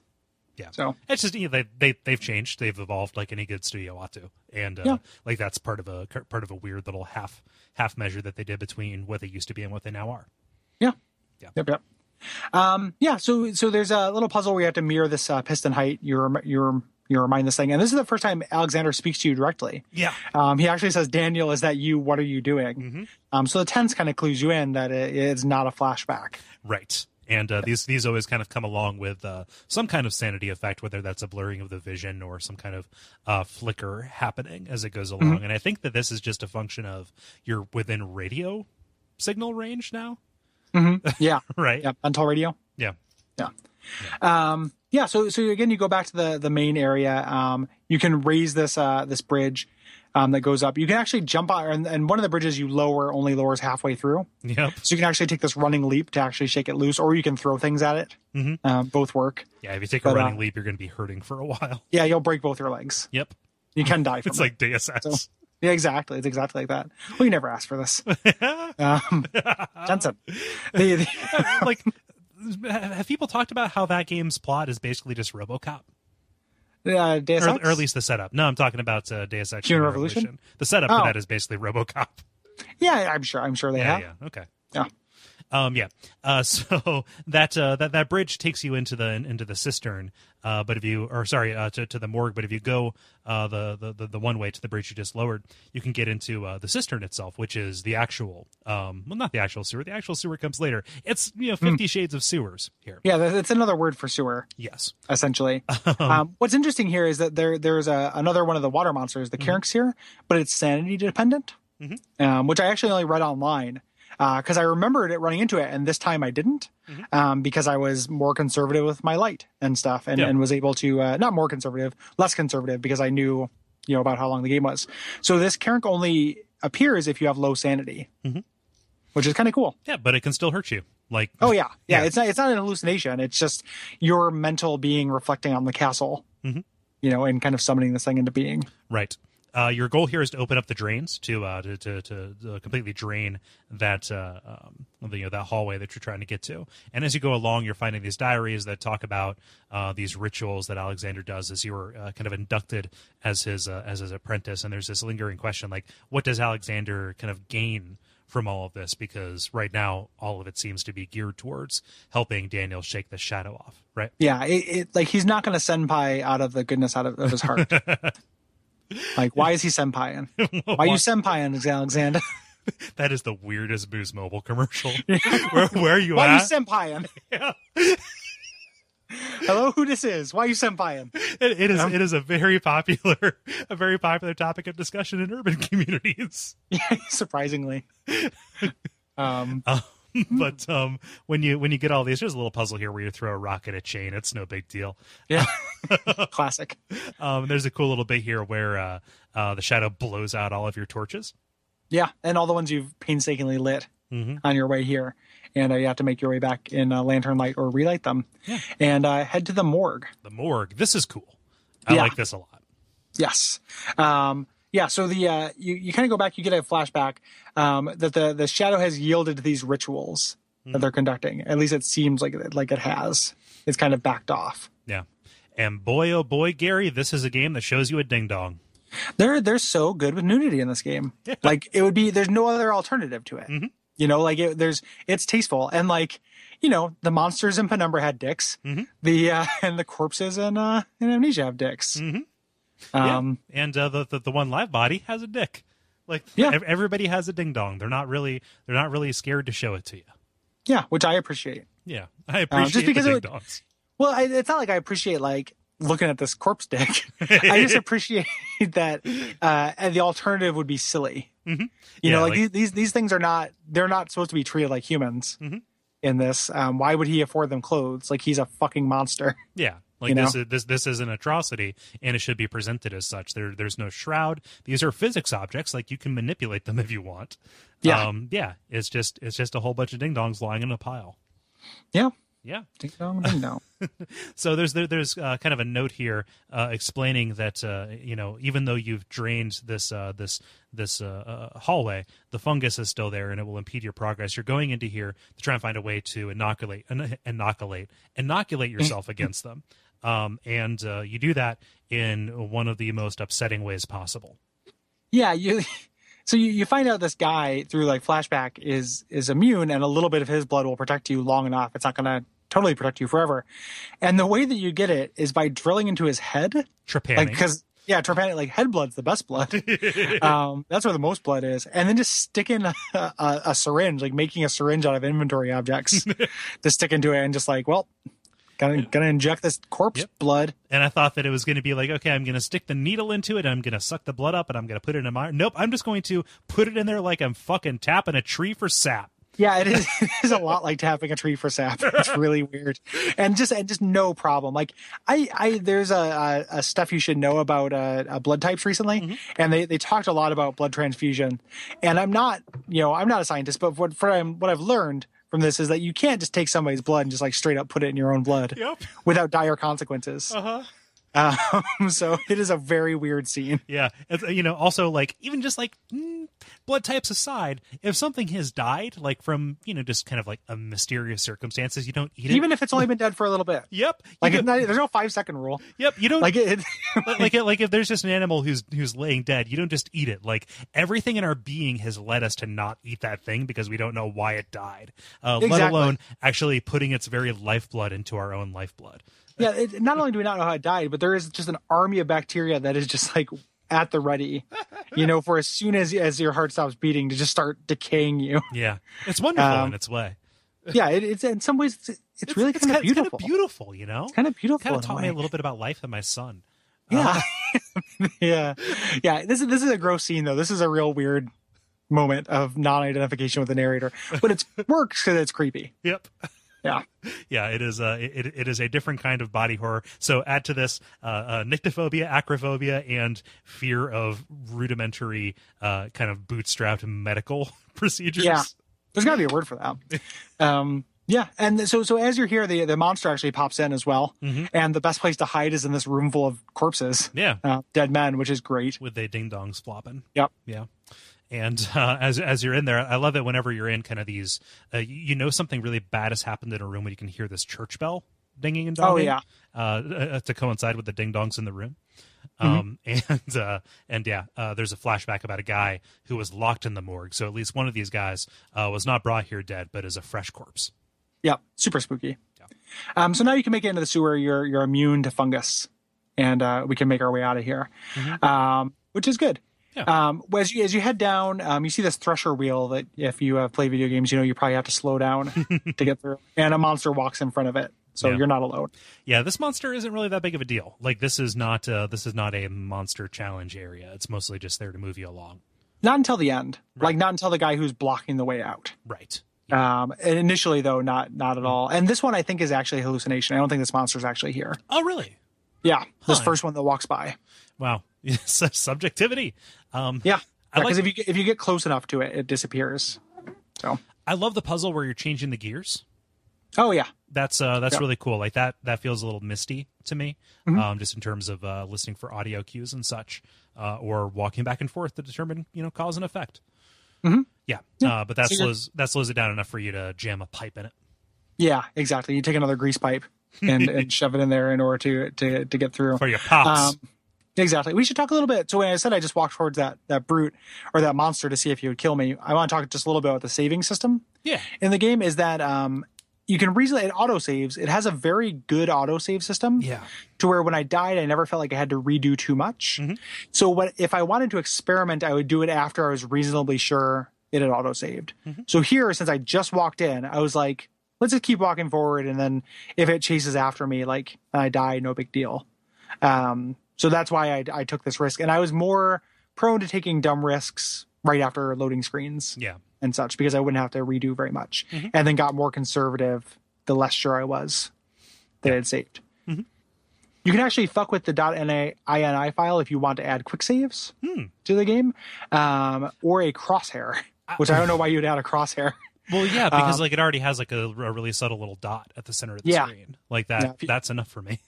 Yeah, if you if you want a straight up like Call of Duty Yeah. shooting gallery crosshair, but if you want quick saves, which I don't recommend because the game is really good without them. Yeah, like I'd worry about fucking something up. I'd worry about saving at the wrong time. Yeah, yeah, or just like draining all the tension Yeah, from your from yourself. You know, being able to save right before you do anything like that takes away a lot of the tension. Mm-hmm. yeah. Like in any horror game, part of it is giving up control. Yep. You know, so so yeah, that like it is it is incredibly effective. Hmm Yeah. Um, yeah. So this, uh, uh, as you as you make your way past and you go deeper into the sewers, you go into this room that is full of pulsating shadow organs and a uh, bisected corpse of a brute. hmm Yeah, just straight up cut in half. And Alexander pipes in to say, "You're carrying the shadow with you," uh, uh, terrified of the consequences of this as you get closer. Yeah, and that is that could be argued what why you know this thing is chasing you and and hurrying you along, and what you're actually doing is bringing this to uh, to Alexander. Um, there's a little there's a gate you can't get in, and then when you uh, you go past it and check something out and head back, a brute breaks through it, and uh, you have to kind of hide from him for a little bit Yeah. and sneak around him. But ultimately, as you, after you do that, you get to a place where there's a, a uh, either a grunt or a brute just standing at an intersection, and you actually have to uh, distract him by throwing something and sneak around him. Yeah. Uh, but that isn't enough because once you get through, there's another one of those chase sequences. This is not a uh, this is not a water monster, but it is an actual monster, uh, and they are leaning back into the closing doors behind you as you run along. Yeah, which it doesn't it doesn't outstay its welcome. I don't think it's already they've already done it, but this is really intense, and they do it right before another hub. Yeah.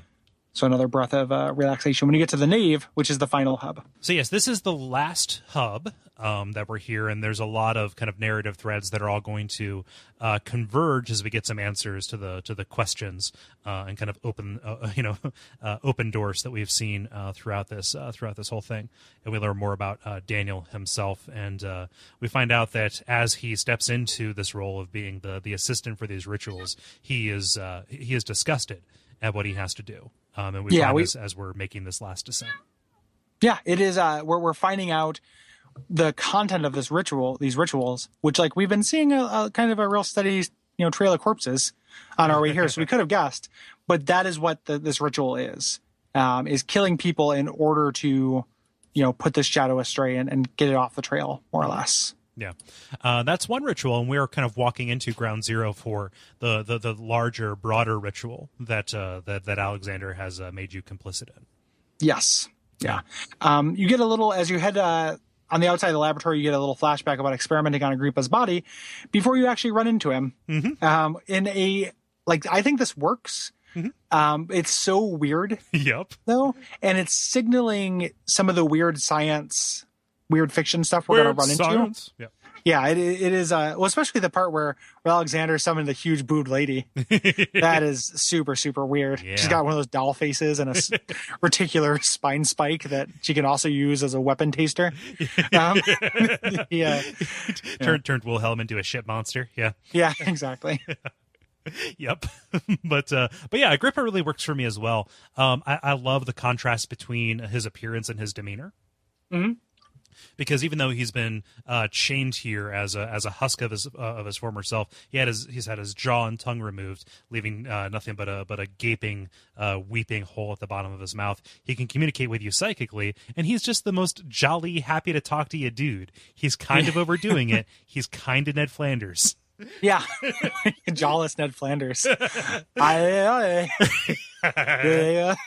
Um, I, I love that that thing that we learned because we run into him and it's in stark contrast with the experimentation. Like I love that flashback when they're talking about it because he has this whole thing where he's like, he says like, soon I won't be able to move, right, Alexander? And he's like, don't worry, your life is safe. You know, you're not going to die from this. Yeah. And he's like, yeah, but that's not. You didn't answer my question. you know, like, like, um, it's like the "I'm sorry you were offended" of of you know diabolical experiments. Like, you didn't actually address the thing, Alexander. Like, this I'm in for for you know centuries of horror, aren't I? yeah. Um, and but yeah, he's he's super happy. He uh, you have to actually like activate this little incense burner thing. Or something next to him before he can talk to you. I think that's something that's blocking his psychic powers. Yeah, it's like to magnify the signal or something like that. Yeah. Yeah. And uh, he lets you know that Alexander is powerless without an orb. Um, and then he finds out Alexander actually ho- has an orb. He's like, oh shit. Um, it tells you you need to find pieces of an orb. But if you feel like being a bro, um, you can find Weyer's tonic and create that in order to free him. Yeah, because And, he's uh, been uh, he's been a scheming uh, as he as he lays there chained up. Exactly. So that is an optional ending. Uh, and we'll get to those when we talk about the endings. Yeah. Um. So while you're hanging around, you can just like pop a squat here, and eventually he'll run out of them and tell you like move along, move along. Uh. But uh, he will give you uh, a lot of backstory about the orbs, about these about these temples, about this uh, Mithraeum cult uh, that was uh, kind of designed around um, and worshipped these sacred spaces that they built up, which is uh, House of Leaves of all, as all fuck. Um, uh, so I, I'm I'm in so I'm in the middle of a move. Whenever I move, I reread that book. Yeah. And Just to make uh, it extra terrifying. Or? yeah, yeah. Um, and also, you know, because it's a it's it's as good of a metric as any uh, to to reread what I still consider to be my favorite book. I think, um, and that lined up quite nicely with this as well, and kind of the the whole fear of the unknown, um, and the uh, kind of the the uncanny hugeness of this. Uh, bringing into it. There's a uh, there, there, are resonances that I'm not going to bring up because I can hear your eyes rolling out of your head, Gary. uh, but uh, oh no, put those back. See a doctor. Um, but uh, Okay. it, it has been a very complimentary experience uh, between the two of those, and so uh, my, my enjoyment of both has been uh, has has been um, amplified. I think. Um, Still not going in the show notes. okay. cool. yeah, I'm that I mean I I don't actually care that much. It is just a running joke. I know. Yep. Um, but uh, but yes, Agrippa is hoping that Weyer will come back and save him. Um, and hopefully he doesn't say this, but uh, you know, even on my first playthrough, playthrough I was like, can I like hop a ride with you guys? Yeah, exactly. You're getting out of here. Yeah. Um, I'd like out of here as well. Mm-hmm. Um, and you're doing him a solid, so Mhm. you can uh, you can think so. So you had to hop up into this little compartment um, to the left in, in a little bit. I kind of like um, that requires paying attention and kind of looking above you, um, which you're not trained to do in video games, in order to open these side doors. Um, in order to find out uh, what you, you what you're doing, um, Alexander, you get these uh, these small kind of side cells, and uh, Alexander explains how the prison is designed to maximize anguish. Um, screams are piped through facility the facility to scare other people, um, and there's this Damascus Rose potion that's given to people to erase their memories of torture so they can begin anew. Right. Um, so they you know they don't remember, and and uh, Agrippa actually tells you that's where you you know in these torture chambers is where you need to look for the orbs uh, because he's using them to torture. They emanate madness. Mhm. So that is where you're going to find them. Yeah. Gary, is it metal? It is very metal. Okay. Cool. I just wanted to check. Super super metal. Okay. Yeah. Yeah. Uh, so let's head over to the. Uh, uh, uh, well, no. Let's actually talk about the couple things you can find within this, uh, w- within the nave still, because uh, on the road to each of these, there's uh, there's some plot relevant things you can find, uh, such as a bucket of tar and a shank of meat, which will be. Yeah. important. Yep. Uh, there's a canister where you can hear uh, Alexander losing all hope because his orb is shattered. Yes. Yep. Yep. Yep. And uh, you can actually find Weyer's tonic, uh, Weyer's uh, tonic recipe. Whenever time I read that, I read it as uh, uh, Wildler's or Van the- Wilder's whatever that- tonic.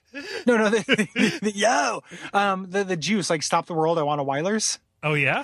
Yeah, for, do you remember that? Is that No, like am I old? Stop the world. I want a Wyler's was a commercial about like freezing time to drink juice. That was around when I was a teen. Was was that uh was that a precursor to like uh I got or Mondos? Uh, I don't know what those are. So this, this is the most this is the most stark our generation generational difference has ever been. Wylers Yes. versus Mondos. What what what kind of what kind of sugar water was sold to us? Yeah, exactly. Did you have at least those like waxy Kool Aid bottle shaped nightmares that you chewed off the top of to like spray I- Kool Aid in your I, throat? I loved those, but my but my mom didn't want to buy them for me because she embarrassed? Well, no, yeah, no. She she thought they were gross, and I even though I liked them, I said you know, she thought she was gonna, she was going to waste money on on them because they're awful. But I was like, no, I mm. want them. Like, I, I will. I, listen, I will drink this shit. yes, I, I I want this teaspoon of sugar water. Yeah, teaspoon if you're fucking lucky. Like quadruple tablespoon, like of sugar in a teaspoon of water. Yeah, Kool Aid gushers. yeah.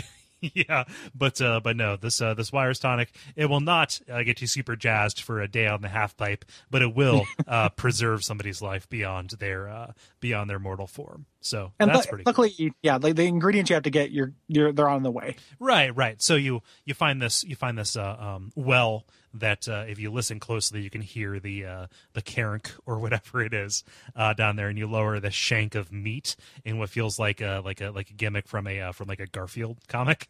Yeah, yeah, it's a living, um, and it comes up with a slimy bone, uh, which is what what you need. Is High this? five. Yeah, exactly. This greasy pipe, slimy bone. Ugh. Um, mhm. This, this slimy bone sounds like the worst barbecue restaurant.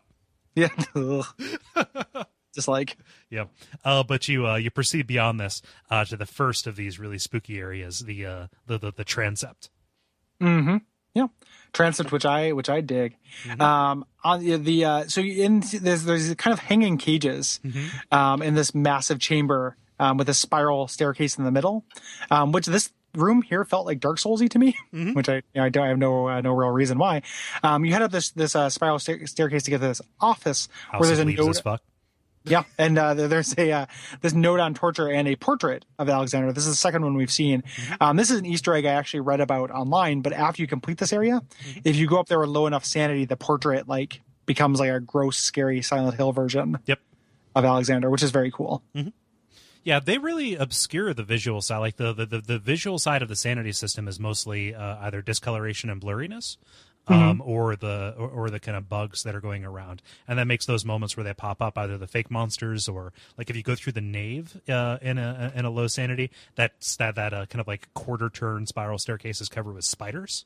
Oh yeah, Yeah, like it uh it, it definitely uh, makes a different experience for different people in a way that it wouldn't feel as special if they just threw it around.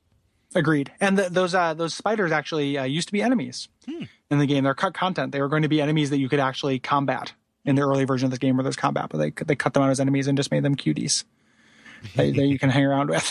Yeah. Um, but in this office, uh, under Alexander's watchful eye, you uh, you find a note that explains uh, the, the fact that you get more vitae uh, uh, if you mess with them psychologically, and this is where that uh, whole the promise of violence is more powerful than the violence itself. Yeah, kind of side of it. And so Daniel, like his journey through this has has gone from being a, a complete novice at this and being repulsed by it to really buying into the lie and uh, Yeah. uh, turning this into an art form.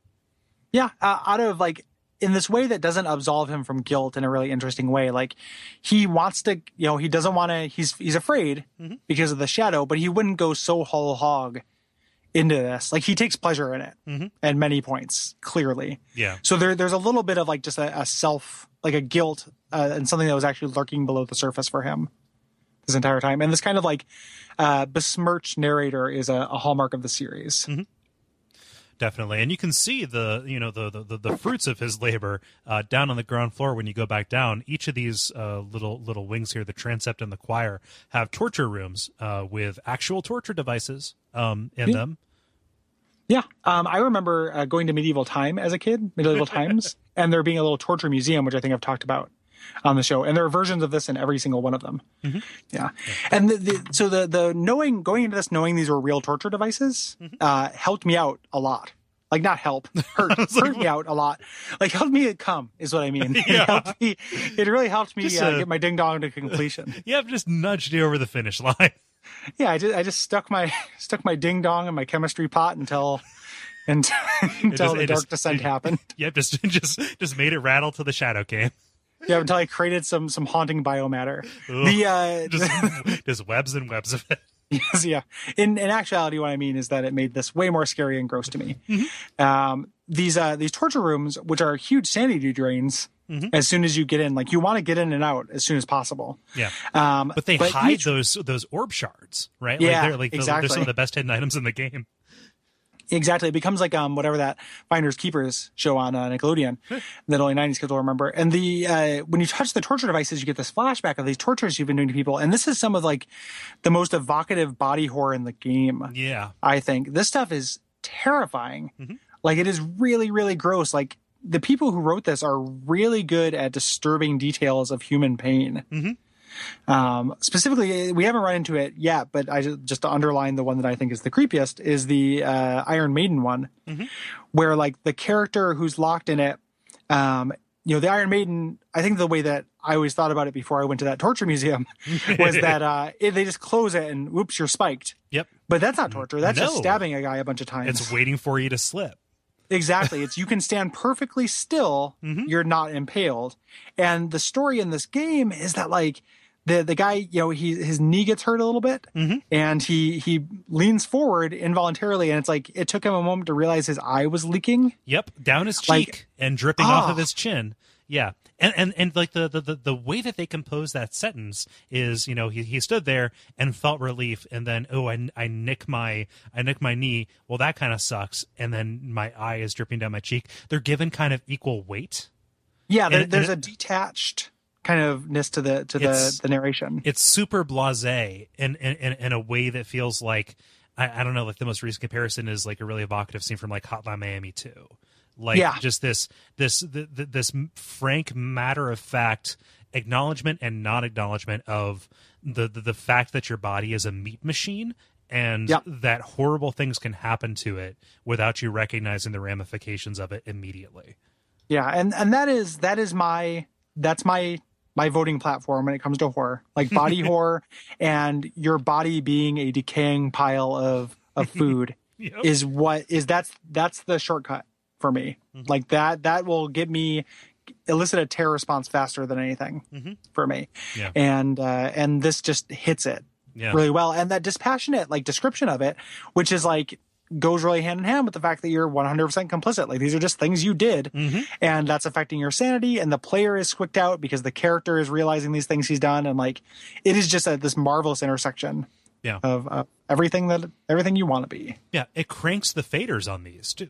Yeah. It, it just like it, you know, it, it hits us up. Like when we get to this next area, the choir, like that is probably one of the scariest areas in the game. You know? Exactly, and then it, you're you're you're played up in a way that like I felt like something like Outlast or something you know lesser like a Five Nights at Freddy's or something like that that is just about this kind of jump scare. This is the psychological unnervingness, and then using these atmospheric and jump scares like one to amplify the other, um, really really effectively. Yeah.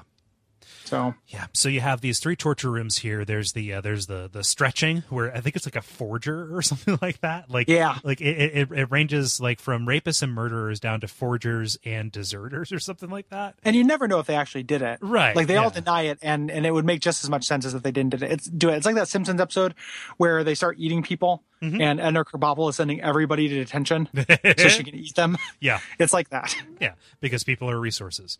Um, Exactly. Yeah, their product. Um, but uh, yeah, you've got the cradle, which uh, I guess you just make people sit on and it destroys their anus. Yeah. Yep. Yeah, which is a true a true thing. And then there's there's uh, sawing, which is this is a place you know just hanging somebody up and then sawing, uh, bisecting them uh, uh, longitudinally uh, via via the uh, uh, you know a, a- a saw through the groin. Uh, and there's a horrible description like we tried and tried, but we couldn't get through the hip bone, so we just let them bleed out. Um, if Yeah. you use And the, then and good. or, or, or you're just gonna go into it. I just got excited. Sorry. That's all right. Yeah.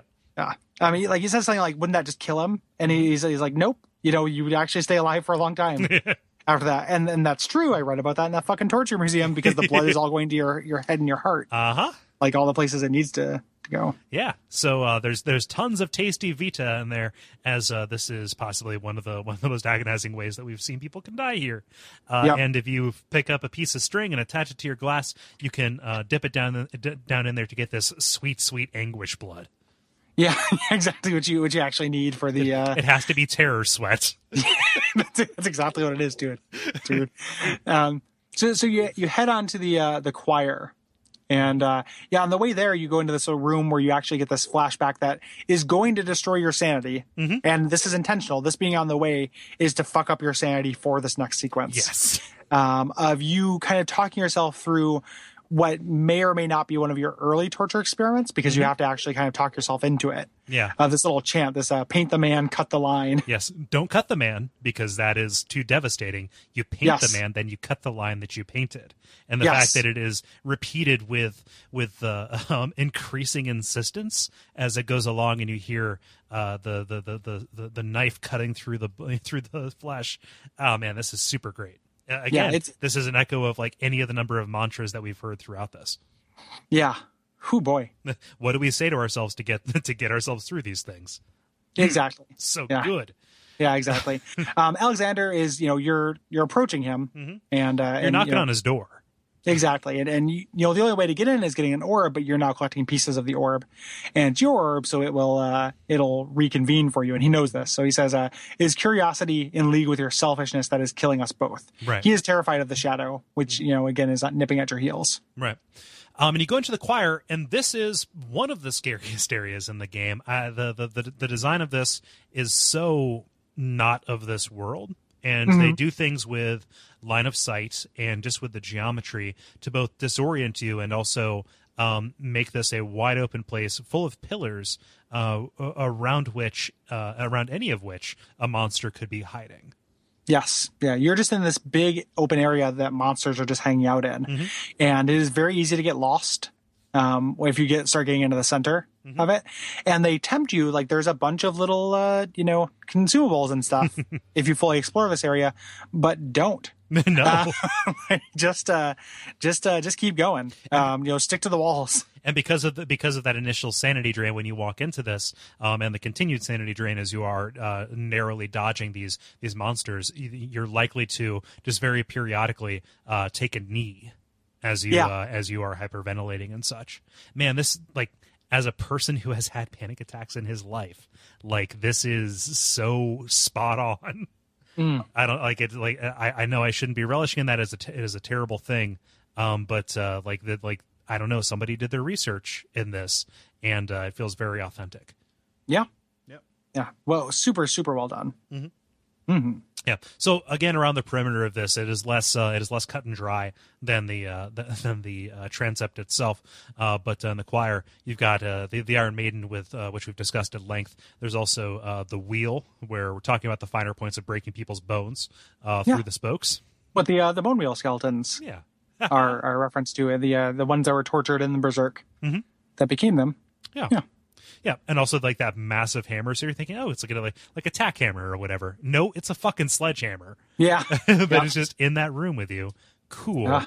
Um, and then there's the brass bowl, which you can light Yeah. the fire under and then hear a ghostly moan from it. Super cool. And yeah, the description of that's so scary too, because the guy, it's such a silly looking torture implement. Mhm. And it's all about the guy who is in there, who I think is a thief, like not really knowing what was going to happen. yeah, And then that slow dawning terror of like, oh, they're lighting a fire under this thing.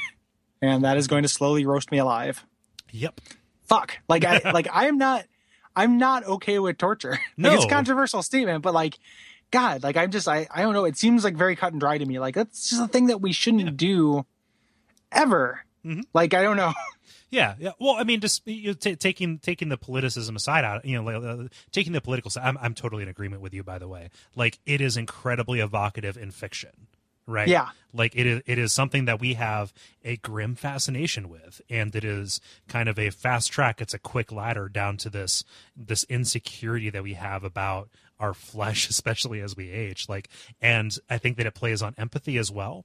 Either you know, uh, either very accurate depictions of this or descriptions. You know, uh, it it is it is kind of triggering a sympathetic response, and at least the more human of us, I think, to uh, to to to to, to want to look more closely at it while wanting to look away simultaneously.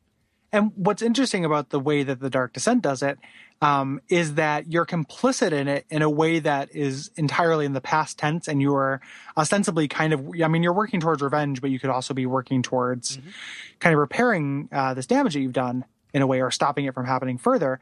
Um, in other games where they actually make you kind of play out the torture sequences, which, like specifically, I'm thinking of. And in full disclosure, I haven't played these games. I've just watched the scenes and and looked at internet criticism of them. But in uh, GTA 5 and in Modern Warfare 2, Yeah. um, where they make you actually do it, that I that feels like it, it goes too far Mhm. for me. Like it can be an effective thing, like it's trying to squick the player out. Congratulations, I'm squicked out. this felt like it was subtle enough to not just like totally turn me off and turn me away. Yeah.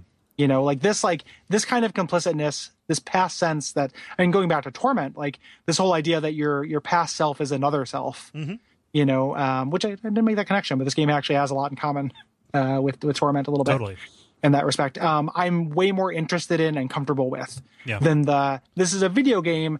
Do the torture or you can't continue. Yeah. You're the player. Do the torture. it feels more complex and nuanced, right? Because like even Yeah. though even though your current disgust, like it's all well and good to recognize that this is bad in the moment when you're seeing it after it's done. But like no matter how awful this stuff is, it didn't deter you.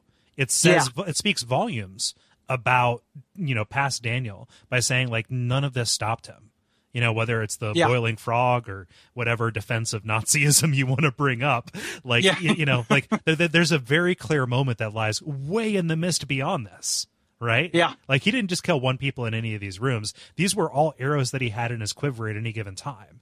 And so, Yeah. and so, the fact that you know, like th- this wasn't what made him drink what he drank, um, I, I, I think is one of the more damning things about his character.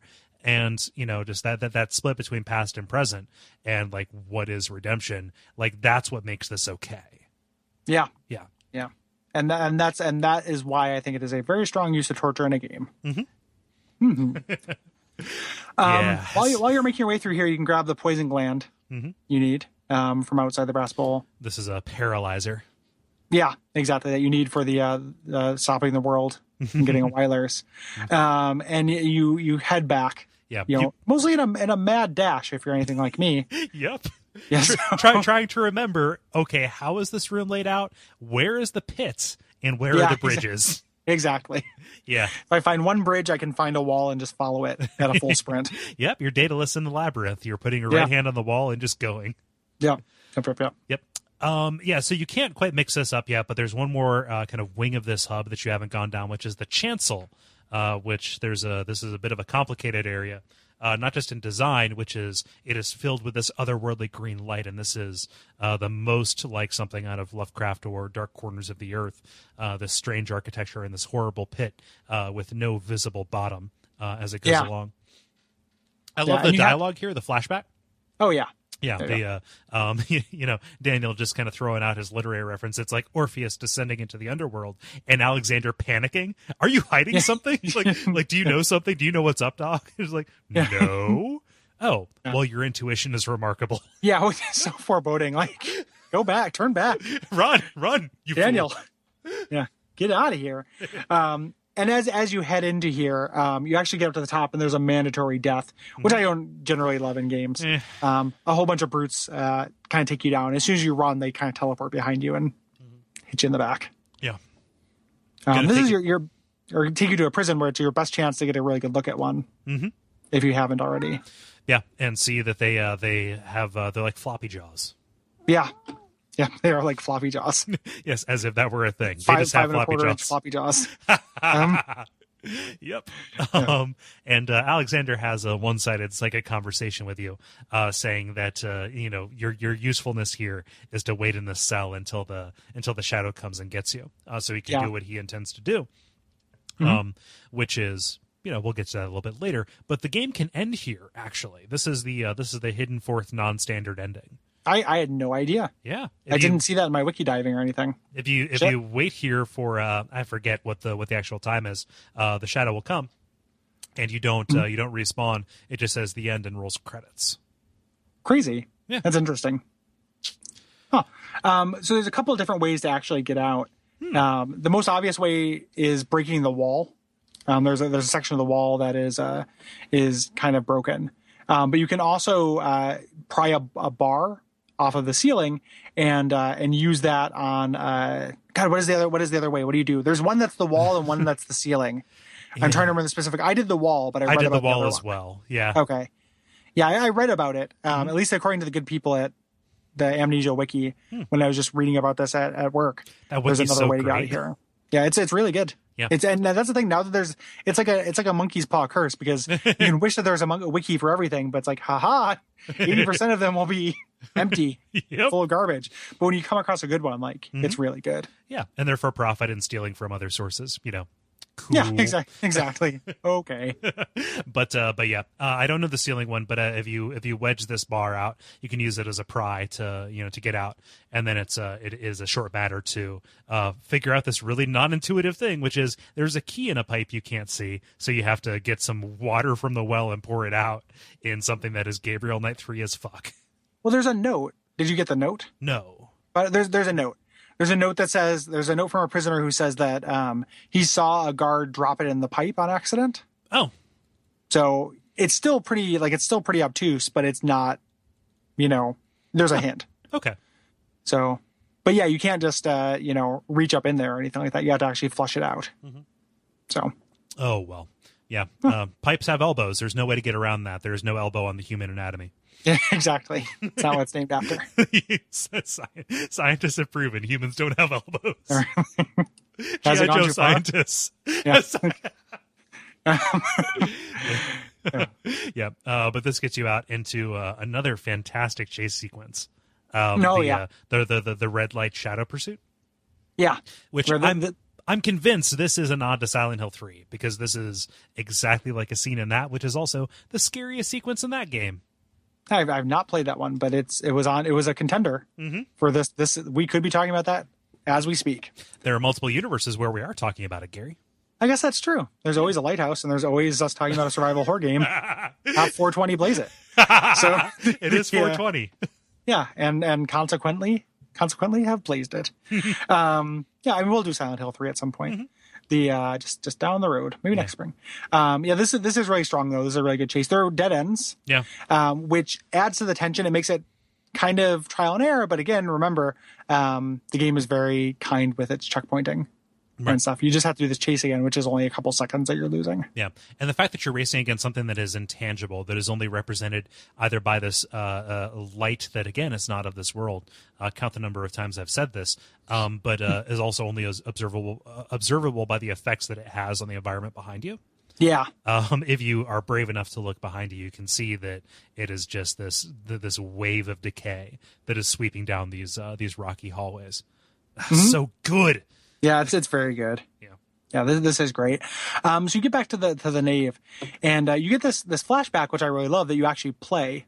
Um, that's you haven't been doing that so far, and it feels really interesting and good to be outside. In a way that like is is effective here, um, where uh, it's just the same thing as an audio flashback, but you get to walk towards these farmhouses, and uh, it is you know you with this this kind of press gang going and kidnapping this uh this farmer's children and saying like well now we should definitely have enough enough subjects for this Yeah. um pretty dark Yeah, directly saying kill the parents because we just need the kids. yeah yeah you you are a bad guy Gross. Mhm. uh, yeah, uh, but when you come to and you're back in this uh, in this area, the shadow has uh, has claimed uh, the, the the nave and completely wrecked it. Uh, so much so that the lab that you were not able to get into before is now open, and you can go in and synthesize virus uh, virus tonic. Uh, By crushing the gland and distilling the blood and doing something in a microwave, I guess, to get the Yeah. to get the slimy bone. yeah the weird this is a little bit like a little bone toaster oven um so you get this tonic and you feed it to agrippa and then uh it will keep him alive but in order to make him portable you saw off his head with a bone saw yep, and then it gets added to your inventory in a kind of silly sprite yep. so I love that sprite so much. yeah If I In, still uh, if I still used a like AIM, I would use that as my avatar. It's it would be a good one. In in uh, Baldur's Gate, there's a, a kid that you rescue at some point, and you or you find his body, and uh, he just ended up being like a tiny little inventory sprite of this kid laying down on the ground Oh no! that you can pass back and forth and try to sell to people, and they're like, "We don't buy that here," and, and stuff. It's super fun. Is there any place you can sell it? Um, you can never sell it. You Ah, can just give it back to the parents, and you can sell it for experience points. How much can I get for this many? Yeah, exactly. well, I found this. Um, It's like an EverQuest, uh, a drop that you can get off of uh, humanoid enemies as their head. Like if you're trying to do some kind of bounty and it has like a, a generic like shrunken head kind of image that's super Mm-hmm. goofy. that's great. Yeah. Uh, yeah, but this uh, now that you uh, have Agrippa's head, you can make your final uh, make your final uh, plunge into Alexander's inner quarters by going through the chancel, um, which there is this uh, electrified hallway that is straight out of Metal Gear Solid Four, um, Yeah. and you have to assemble the orb with this tar and uh, throw a rock into the gears because you have to you have to balance your arcane and sophisticated with your crude and straightforward. Physics. Yes, in order to uh, in order to de-electrify this hallway and proceed into the inner sanctum. And, yeah, uh, and really, really importantly, you get a, a diary entry here, um, which again we we we know this. It's been hinted at us, Mm-hmm. but this is that that little girl you're talking about, um, and this is Mm-hmm. Daniel coming to terms with how horrible it is that he's he's murdering this uh, this thing, and he brings up this really inser- interesting inversion um, that before when he was you know taking these uh, murderers and killing them, it was to save himself. You know, he considered to be innocent. With this little girl, the difference is he's actually killing an innocent in order to save himself, who is a murderer. right. And this is the uh, the breaking point that ultimately leads to him taking the amnesia potion. This Damascus rose, which Yep. the biblical, you know, biblical. Yeah, the road to Damascus. There. Yeah, exactly. Like you know, and is he taking the scales off, putting them back on? I haven't thought this through enough to say which it is. Yeah, Yeah, but Ah, super. he's good. making that that making that uh that revelation. yeah, Re- Mm-hmm. realizing exactly how inhumid uh, Alexander has made him act. Yeah. Um, there's this brief section with the inner sanctum, um, which is this uh, this crossroad. Or no, that, that- that's that's coming up next in the orb chamber, up on the way that crossroad thing. Because I, I have a bone to pick with that, real quick. But first, we have to do the inner sanctum. Yeah. Uh, which is which is real small. This is like the breather before the final encounter, which is also a little bit of a breather. Uh, but uh, uh, the the shadow is right behind you. Uh, the quakes are the strongest here uh, that they've ever been, and there are diaries uh, which outline your plan uh, for revenge and some of the best voice acting in the game. I think where uh, Daniel is kind of just saying like he has no idea what to do. He sounds like a man who is beyond himself and beyond actually knowing what his next step should be, and uh, uh, really doubting whether or not he's redeemable. Yeah. Yeah, I actually the, the I guess the geography is escaping me here because it's not in the orb chamber, but there's that crossroad shaped area. I guess it's in the chancel um, that you go to where the monster there's a monster that can Oh spawn. yeah, yeah. That that and if he spawns in the wrong place, it can become he's he's not get aroundable. Mhm. He's not like traversable. Yeah, that's Um, before. like like and what's crazy is you have to go on those little side paths, but there's nothing much of like real note there. It's just kind of tripping flags. Yeah, and and they're covered with red stuff, so it hurts you. So it's kind of like a, a one last resource drain. Mm-hmm. Um, I had to restart. I died to the monster twice before he spawned somewhere that I could get around him. Oh shit. Like he was literally there, and there's just there's nowhere to hide, and you're just on linear path. So Mm-hmm. it was a bummer. Um, but just real. I just wanted to make sure I, I threw that out there. Um, so you know, five out of ten. Fuck you, Frictional games. Uh, not true. Walking simulator. Um Yeah, exactly. Yeah. Um, but uh, as you get into this inner sanctum, after you get past that roadblock and get this here, you have to make some blood offerings of yourself in order to activate this door to the orb chamber where you're going to uh, select your ending. Yes, yeah, and and so you get this. Uh, there's really video gamey, like elec- electric sparks going between three pillars. uh, but what's not very video gamey is a nude, you know, nude man with his ding dong hanging out, who looks like uh, Mr. Burns specifically as Howard Hughes, yep. Uh, floating in the air. That that's Kole's observation, not mine. I'm just noticed in the notes. Yep. Yes, it is Mr. Burns. It is Howard Hughes via Mr. Burns and the uh what is it? The the spruce moose is what he has. Yeah, He yeah, forces exactly. he forces Smithers to Get get, in. into. yeah. Yeah, get in. Get in. Um, we found a solution for 17 backstabs. We're almost to 19. yeah, hooray. Um, yeah, you're choosing your ending. hmm He's giving you a, uh, a a villain speech here, saying, you know, we're not so different, you and I. Uh, uh, you know, you came to me looking for help, and you were the one who took such glee in the acts of violence that you did, uh, kind of abdicating his responsibility for, uh, like pushing you into uh, doing this stuff. And perhaps most tellingly, he says, haven't you noticed that, that that that Agrippa is uh, you know no better than I? That he you know has done these terrible things as well, and kind of honestly, having looked at all the text, he he hasn't. Yeah, I, I couldn't see that. That to me seemed like something that either was purposely him trying to throw you off the trail and fuck you up, or there was more moral grayness to that that was cut. Right. Like I had that exact same expression, like, nuh yeah. no, like he seems okay to me. Um, like he's not great. Like he's not. Yeah. He's he doesn't seem like he's a very good person, He's, but he doesn't seem like a bad. Like he's not. He's not you. He's he's similarly he's similarly outside of our regular morality, right? Yes. You know, because he, you know, even though he might originate from our world, he has transcended beyond. And the reason that uh, Alexander is jealous of him and is so angry is because he felt like he was left behind and neglected, right? Mm-hmm. Yeah. um and you know really that's that's the only bone to pick and it's not like there's not some kind of moral grayness to alexander himself. Like what we've been seeing in those canisters is the idea that he is doing all of this in order to reconnect with his family. Yeah. and it is the fact that he just straight up doesn't care about the the inhabitants of this world that has led him to uh, act with such complete disregard to any kind of decency and you know lead people into do these things that look horrible to us. Like i think that's really cool yeah. right but th- like this feels like a last minute thing to say like okay if you have considered siding with agrippa this he's trying to cast doubt on it but it is really not a powerful position he's trying to take No, no. And, and regardless of the the moral gray to to Alexander's position, he's still a problem that he exists in this world. Even if you buy this moral relativism that he's not actually doing anything wrong by his standards, like he's still a problem dog and needs to be put Right. down. You know. Um, so three different endings. Um, the bad ending first, which I can't imagine anyone willfully getting other than for experimentations or to see if they could, um, which is literally just like I've seen everything I could. Let's just let this guy succeed and me get killed, or you know great. And it's like you could you could argue like, oh, I deserve to die, but that doesn't mean Alexander doesn't deserve to die. right don't let him get away There's an ending that kills both of them, dude. like, um, and it also requires tons of waiting. Yeah, it's like three minutes, which is a, Yeah. which is forever in this game. Yeah, or in any video game, really. Yeah, um, and, and like the like if it was three minutes of like monologue, that'd be pretty cool. But it's a little bit of like a, it's a line and then wait, wait, wait, a line, wait, wait, wait. Yeah, Yeah, and it's a line, wait, wait, don't tell me, which is like you know an hour or so. yeah.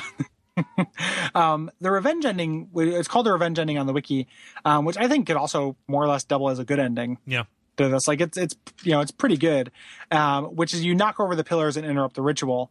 Um, so the uh, the the shadow shows up and kills Alexander, and uh, allows you to leave. Um, you know it's satisfied by Alexander. Um, you know you don't have an orb with you anymore.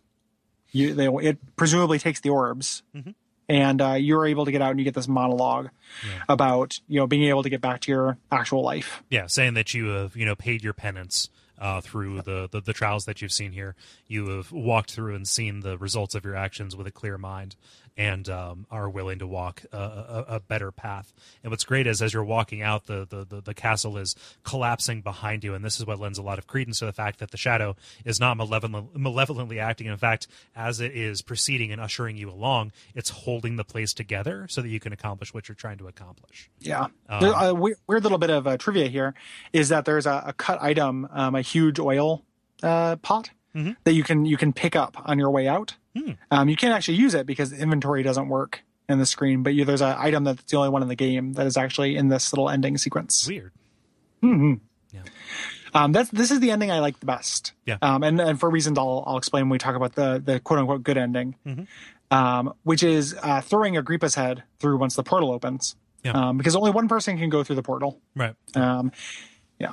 Before it closes forever. And so the idea is that you are throwing, you know, you, you can't go through yourself. Like Alexander says this, you are tainted by the shadow, right? Yes. Um, and so you throw Agrippa's head over to close it behind you so that the shadow claims you both. Yes. And you're going to die, you know, presumably. Um, but you're kind of going through this spacey mystic wonderland and Agrippa convinces Weyer to recover you and save you. Which the reason I don't like this is because what the fuck is Weyer at this point? yep. and how much does that clang with the rest of the game that he's some kind of weird god king that can like pluck you out of death the Yeah. ether and stuff like that just introduces too much like that's not uncool on its own yeah. but is is too complicated for me Yeah, like it, it it it has a convoluted method of working, which is there's stuff in the text. There, you know, there are notes you can pick up that say that uh, Weyer has um, uh, subverted the orbs. Right, he has he has managed to harness their power without actually having the Guardian come after him. And so, beyond just being, you know, a, a timeless, ageless inhabitant of this other world, and whatever font of power comes from that, he has the orbs on his on his side inside, you know, our realm, uh, which lets him kind of act um, with this kind of power.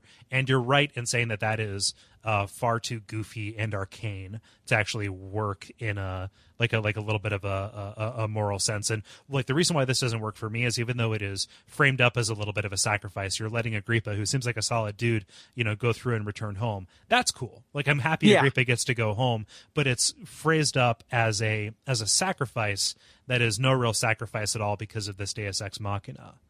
Exactly. Like you if it was just literally you sacrificing yourself because you've decided that your sins are too grave that's cool. Um, but that's not really what what happens at all. Yeah.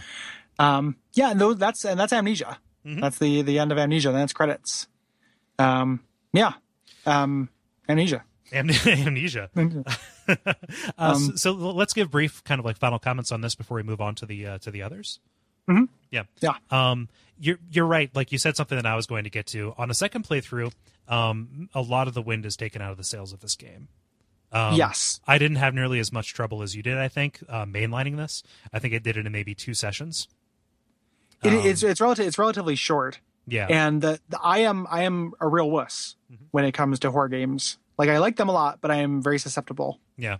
to them. So even though it was like at like seventy five percent as scary as it was the first time I played it, Mm-hmm. I was still super scared, and that was what was hard about mainlining it Yeah. for the most part. so what I was feeling more when I was playing it was more of the memory of my first impression of it. Saying Yes. like, oh, like I had to leave the room at this point. I had to pause it and like go out and talk to my roommates at the time in order to kind of get you know get, get get hard enough to go back in and do it. Right. Yeah, yeah, yeah. You gotta go get I did. I did. I didn't mean to say that in terms of like erectness or turgidity, but just like harden myself or steel myself against it. Right? yes, Yeah. but we read between the lines. We know what you mean. Well, yeah. the um yeah i was i'm like everything i've said about this game that's been positive and i was talking about facebook um like i think this is among the best games we've done for the show Yeah. and i think that it is so successful at what it's doing that it is like it's in the masterpiece column for me like it is it is so close to flawless as to be as to be so um and a lot of that was in playing at this time and remembering the emotional feeling like essentially what you said the emotional reaction i had the first time i played Yeah. it Com- Um, but also with an I'm- appreciation. I don't mean to like to, to interrupt you, but like we noted that before, like the emotional memory plus the appreciation for what's going on behind the scenes really does bring a bring a different level of interpretation to it. Well, and as you know, the, I look at, I was reading the lore closer Mhm. than I was. You know, at the time, I maybe didn't care as much Mhm. about the backstories behind these things. Like I, I absorbed them and appreciated them, but I didn't put all the pieces together. And that stuff is very strong. Um, so it just, it just, it as a horror game, like this is really what I want in a lot of ways. You know, like this is for me. This is this might be like this might be my favorite horror game as like as, as somebody who's not as entrenched in the genre as you are. Yeah.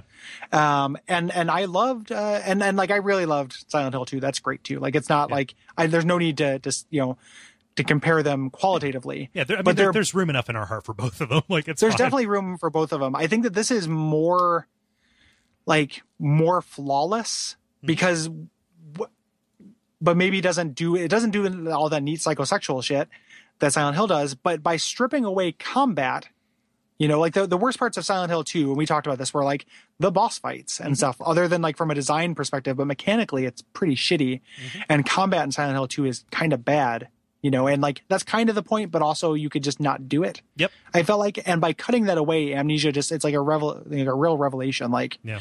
this is what like a pure horror game should do. And with, and they didn't get rid of the survival part. Mm-hmm. Like that, that resource management is huge. Like it's really important. Yeah. Um, and drives exploration and just works really well with it. Mhm. I don't know. Like I, I just came away from this be feeling very impressed Yeah. towards that. Yeah, you, know, and I, I can probably overanalyze this, you know, to, to to death, but there are definitely different flavors of horror that different games kind of lean on in, you know, in different degrees and and in different mixtures, right? I think that you know, especially in games, there is uh, a, a a real distinction between between horror, terror, and dread. Mhm. Right, with dread being you are um, constantly kind of like worn down uh, ag- uh, against what uh, is, is possibly to come. Terror is repulsion, um, kind of like on an immediate emotional level, where you just like that. That, that is the I'm holding my breath and my chest is tightening kind of thing. Whereas you know, like horror itself, um, or like possibly more accurately, like stress is I see what's happening and it is it is off putting to me and kind of like riding on a kind of like a more sustained level um, you know, as it goes out. And I think that any given horror game should be examined against, you know, a- any of those or whatever extra ones you want to put into it. Um, and this one, I think, really, really hits the terror um, in, in, a- in a way, whereas like Silent Hill um, or stuff of its ilk kind of rides more on the dread uh, kind of side of it. Hmm. I, I felt I felt an extreme amount of dread Hmm. from this game, like anticipation of something. You know, if I if I'm remembering your your definition, Yeah. um, of, of something happening, like of something this this feeling that bad things were going to happen, Yeah. was pretty consistent through this game because of the soundtrack, probably mostly. Yeah. Um, I had a, I had a lot of that. I'm not necessarily saying I had more of it than I did in Silent Hill. Just saying that like I feel like it was Mm-hmm. Yeah. successful on that level as well. Yeah, I, I, I don't think that. I mean, like, yes, you, you you probably could have a conversation around comparing them, but they really just do such different things. And I, Yeah. and and uh, it sounds like I'm semantically trying to worm my way around saying I love both of them equally, but they they, they totally do succeed on different levels. Um, yeah, they they definitely do. Like I just, it's hard for me to make the like it'd be hard for me to think that like Silent Hill wouldn't Silent Hill two specifically because reminder to people who are out there who think I maybe am speaking with some kind of authority. Uh, that's the only one in the series I've played, so Kole is the expert on this. But for for me and my my limited experience, like it's hard for me to say that like that game wouldn't be better if you stripped out a lot of the the combat and mechanical stuff. Yeah. Um, I think that probably would be better. Like Mm-hmm. whereas this kind of took that that step. It's like a little leaner, I guess. yeah. Well, it's addition by respect. subtraction, right? Yeah. And they they subtracted just enough in order to make this. I don't know, like this stuck with me more than Penumbra did. Yeah, and and I and I really liked Penumbra. Me too. Like Penumbra's really good, but this is this is better. This is this is the game that they they you know they were they were leading to, and it gives me very high hopes for Soma. Yeah, Um, oh which is their next I game. I'm- so bad. I'm very excited for that, and just like in a weird way that I'm dreading that actual experience too. Like I just know like oh this will be too scary to play, and I'll have to like you know play in 20 minute chunks throughout the Uh. course of a long period of time with frequent breaks. um, yeah, it is. It is like I think that like I mean, and and history has vindicated this. Like this is part of the horror game canon. Mhm. You know, like if there were classes in this, this would be in the this would be in the class. Yeah. Uh, You know, like- probably al- along with Silent Hill too. Like, yeah. Like you know, if you were to put together, which you should do, Kole, Mm-hmm. um, put together like, um, th- I just give you a free backer blog. Put together your your text for a uh, a college class on horror games. oh, just yeah. Okay. Cool. Yeah. Just uh, Yeah. just just just give it like a uh, like a like a reading list almost. Yeah, like here here's the here's the thing. Here's what they bring to the genre that's interesting in like you know less than 300 words, and uh, yeah, I'm a. I'm a sex crank so bad. Right, yeah, yeah, we all do, buddy.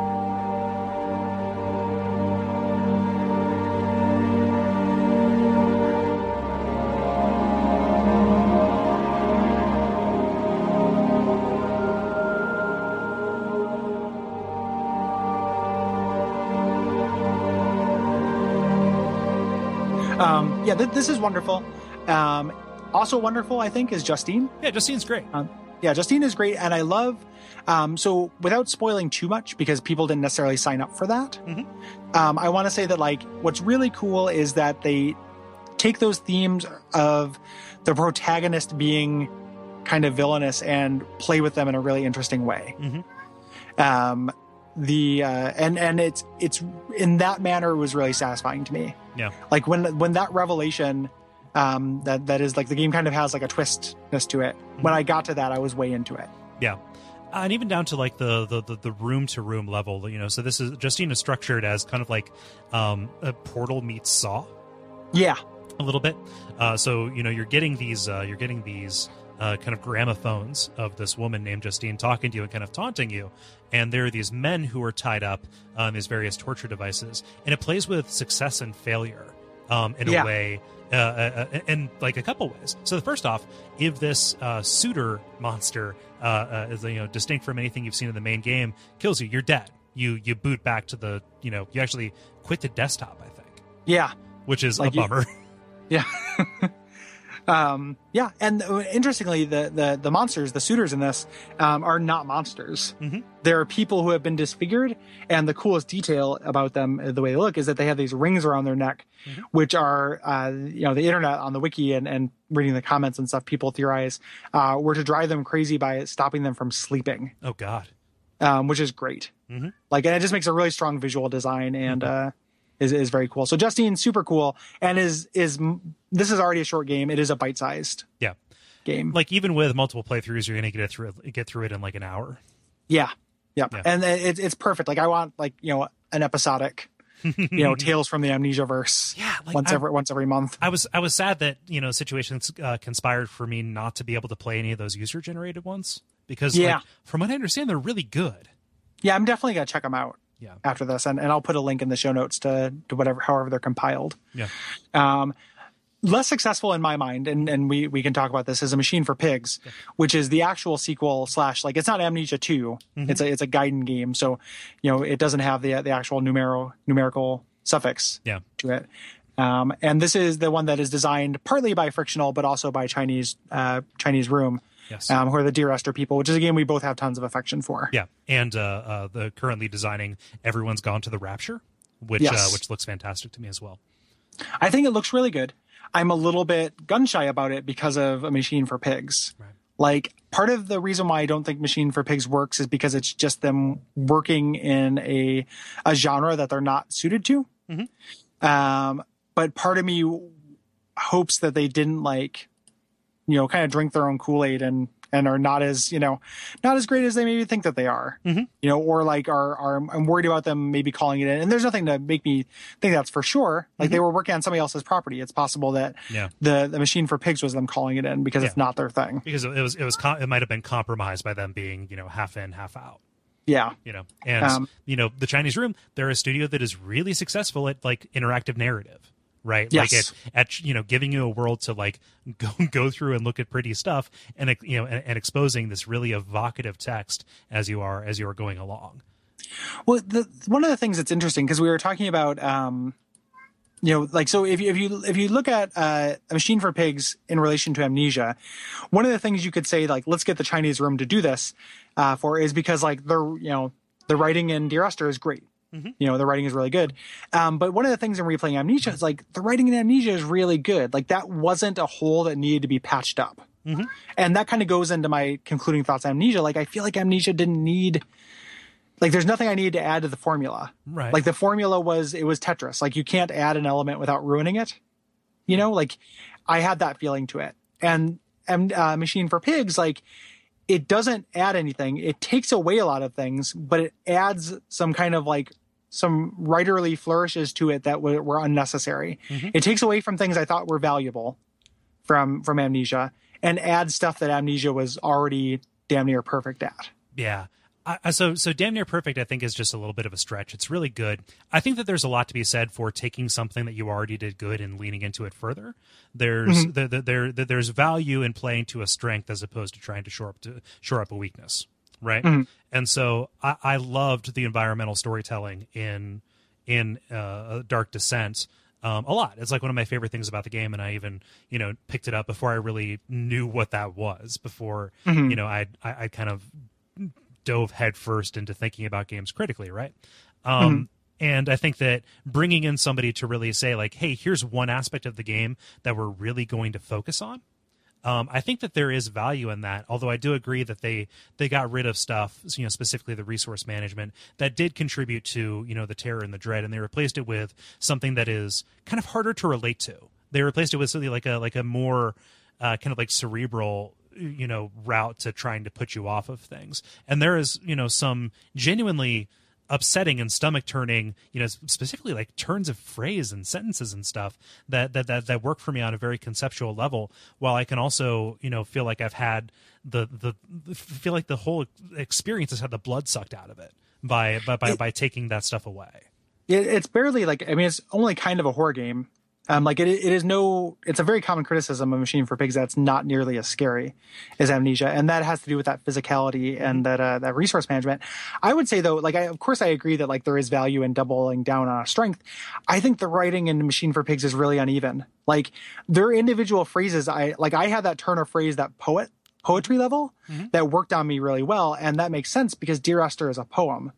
Um, as far as a narrative goes and the kind of the the part of writing that involves stringing together that stuff mm-hmm. i think that maybe that that company is not nearly as good at as they think they are. Hmm. Um, like the macro plot of a machine for pigs like i think is bad and dumb while hmm. containing a lot of very evocative passages and scenes. The actual the the whole thing i think is kind of dumb in a way that I didn't think I, I felt like Amnesia, which is a story about, you know, super orbs and, and other dimensions and stuff like that, is silly, but worked with it. Mm-hmm. You know, like it, it just held together as like this is the genre I am in. Mm-hmm. Something about that kind of like their their poetry, which it is like, and I'm not saying that's a qualitative thing, like it is, but that's what it is. Mm-hmm. Those turns of phrases and that imagery, which is really good, didn't fit together for me. Didn't hang. Yeah. Um, in a, in a way, like I haven't played it since it came out. Yeah. Um like i did a, a let's play of it um in shockingly low resolution. Like nobody should watch that Yeah. because i i messed up the settings and didn't realize it until way later. Um so it is is barely watchable but you could listen to it if you wanted to. Um where i talk about like oh this phrase is is really wonderful. Yeah. Um, but you can hear like the wind go out of my sails as near the ending of the game where you start figuring things out. And I'm like, is that really it? Like, is that really what I'm here for? Like, that seems bad. Like, while little individual details, like, I actually, like, a lot of people online didn't like the pigmen. I kind of like the pigmen. I the I thought that was pretty cool. Yeah, like pigmen are great. Um, Pig Church, Mm-hmm. love Pig Church yep that, was- that was that was fantastic. Like there were individual things I thought worked really well. I think it is not cohesive at all, though. Yeah. So I play them hot on the heels of each other, and you know when A Machine for Pigs came out, I've been looking forward to it for years. But the but the the, the criticism that kind of surrounded it, the fact that people were saying such bad things about it, kind of made me not want to not want to go for it. But I felt like Yeah. I had to play it for you know for the show, and I'd been putting it off. You know, I like I, I wanted to you know give it the give it the proper focus and the amount of time, and this is this is as good of a reason as any. And playing them, you know, hot off the heels, you know, of of of one or the other. Actually, I felt benefited the experience because hmm. I, you know I don't know if the if the broader ideas and the broader structure of what they were doing worked for me. I don't know if I was more attentive to the you know the way that the the, the way that the themes kind of connected and amplified. Between the two of them. Um, you know, just kind of actually looking at the metaphysics of what you know, kind of what's going on, uh, b- b- you know, b- b- between the two of them. And yeah, I was I was disappointed by the fact that they they, they they they they took out the stuff that kind of made it more mechanically engaging. But um, I guess that maybe a little little bit of that a little bit of that negative press that I walked into it with made me expect it to be um, fully Dear Esther, and I was kind of a little bit more looking for those moments where it dipped away from that. Um, and um, I don't know, maybe the maybe the bigger ideas just you know worked for me against that, especially with the way that it plays with you know space and kind of the continuity of what you're walking through towards the end. I just like for some reason uh, uh like those those parts added up to a to a really good whole for me, and that you know could just be a, you know an incredibly subjective experience, and with something that is like this where it's either love it or hate it, you know, it, based on everything that I've read. Um, I guess that I'm in the love it column for a reason that I can't really defend, which is it resonated. Yeah. You know, It's it's not. I mean, the internet. Obviously, when somebody doesn't like something on the internet, it's their duty to be as hyperbolous as possible. Like it's not like I had no joy, Mhm. you know, coming from it. Like I, I too was looking through, looking forward to it a lot. Like I also really loved Dear Esther, and I really loved Amnesia, and uh, it wasn't like there weren't things for me to appreciate about it. Mhm. Um, like I came away from it like feeling like, like you know, like I said, I don't feel like these guys have put together a story. I feel like they put together really good vignettes, and very strongly that it didn't benefit very much from being an amnesia game oh yeah, which is something that sounded like you got a little bit of because you played them back to back and I, I didn't. Um, so those kind of ways that they, you know, seeing this different group play with the theming of, of amnesia, like I could see that being interesting and I'll take your word for it Mhm. a little bit, but mechanically, like amnesia is, is a mechanical game, you know, and uh, a machine for pigs is not like Yeah. you spend so much time opening drawers and cabinets that have nothing in them yeah. in that game. Like it's just, they, they've eliminated the reason to do that. Mm-hmm. And, but I'm still doing it because it's an amnesia game. Yeah, and, and, and mechanically, it is it is only satisfying at the beginning and at the very end. Like Yeah. when you when you're introduced to this mansion and you are walking through it and looking for the secret passages and stuff like that, and that's not a spoiler because it happens in the first twenty minutes or so. Like the the, the the the way that that plays out and the way that it plays into something that I love in games, which is make paying attention a mechanic. Um, Mm. I, I, I think I think is you know one of one of the strongest you know or, or not the strongest is a very strong example of that uh, kind of paying Yeah. off and when the themes kind of come together towards the end and again the way it plays with space um, I, I think that it gets it gets interesting there it definitely does suffer uh, from a saggy middle that uh, that, Oh, yeah. that I think benefits Endless benefits Brown corridors. Yeah, endless brown corridor. Like I, I wish that it was more mansions. I wish that it was like after the after the church, but before the final kind of complex kind of stuff. There's really nothing to like. There, there's Yeah. nothing new for it to show you, and I- and the, like the, the, that that is heartbreaking. It's a missed opportunity, just like the game itself was a missed opportunity. You know, putting the amnesia name on this come you know makes it come with a certain number of connotations. Um, and I can see where the disappoint, disappointment came Cool, from. cool. There, There's Yeah. a fucking boss fight in in a machine for pigs. Like, think about that for a second. Like, the the There's they- a boss fight. Well, there's the the electro like I- I- that saying electro pig isn't a spoiler. There's the double electro pigs in the Tesla coil room. I just ran from them. Like you, like all you have to do is run. You don't have to face them down. yeah. Know, it's a boss encounter. Like it, it felt like a boss. It felt like something like the worst Metal Gear villain. Like here, here's Electric Pig, the worst fucking Metal Gear villain. Yeah. Like why are there electro pigs? It's so it was so like I don't know. I got very frustrated by how video gamey that was and how much they refused to be video gamey in other parts. Than like ways that like I don't know. That really Yeah. rubbed me the wrong way. It, did- I hate it- the electro it- pigs. it didn't read like that to me. Like the fact that they were phasing in and out of reality, and like what like what led to their creation in the first place. I felt like really support each other. Yeah, I don't know, man. Yeah. The uh, I just I couldn't that that really really bugged me. The, I agree with you about the first half. Like the beginning of it through the church is super compelling. Yeah. Um, after that, like it more or less lost me. Um, but you know they're not doing an Amnesia two. They're doing the Soma game, which will be like hopefully Penumbra is to Amnesia as Amnesia is to Soma. Um, you know I'm okay with them not necessarily doing something else in that that same same world. Yeah. Take, it and they, do uh, it, you know, like, to do it with a different, uh, different genre, like a different, a different flavor of this stuff. And you know, there's something that holds true for horror games. Like as the fidelity goes up, things tend to get better. Like they're, they, they, like the presentational elements can get stronger. Like that is that that is a way for them to speak more closely. And it's a way to use this increased technology, this improved Yeah. technology. Yeah, and there's also, I mean, and and also, I am interested in the Chinese Room, and I, I will definitely check out. Everybody's gone to the Rapture. Like, I just felt like it was a weird like intersection of not really compatible things. Mm-hmm. Um, but I'm interested to see what they'll do as long as they don't intersect again. Yeah. If the Chinese Room was given another Amnesia game, like Mm-hmm. I would be really hesitant to to play it. I think. Yeah. Um, but I would be interested in. You know, I'm interested in them um, going their own way. I think. Yeah. So It was- I also have to. I also have to like revisit because I haven't played that. I haven't played a Machine for Pigs in a while. But Mm-hmm. I, I, it's more like I have the memory of the emotion. Mhm. Um, so I'd have to like do some wiki diving or, or look at my thing to remember exactly why I felt so strongly about it. Yeah. So Yep. I mean, I don't, I don't think anybody's arguing that it was a risk and that it was a risk that didn't entirely pay off. But I guess I would, you know, um, the, the, there there is something to respect in a risk being taken. Maybe. Yeah. If that's a if, if, if that's a half-hearted takeaway that you can take from this. Yeah, and and again, it's not joyless. Yeah. Like there are very cool things. There's some very beautiful turns of phrase and imagery Mm-hmm. in a machine for pigs that that are like it's it's even worth playing. It's just like again, nothing can break your heart like that. What disappoints you? Mhm. And uh, that was the the thing with that. But yeah, Amnesia. Interested in the series. Love frictional games. Yep. Um, what are we doing next, Kole? Next, we are doing Super Metroid. This is episode number 100. Yep. super, super, super excited. Yeah. That was the beginning of me trying to do some Metroid music with my mouth, not like a aborted, you know, fanfare. Um, I am crazy excited about that. Me too. Um, it is also on the list of perfect games. Um, also, again, on the list of perfect games, episode 101 Katamari Damacy, um, which is just uh, incredible. Yeah. And, uh, boy, looking forward to that. Yeah. Do we want to announce 102?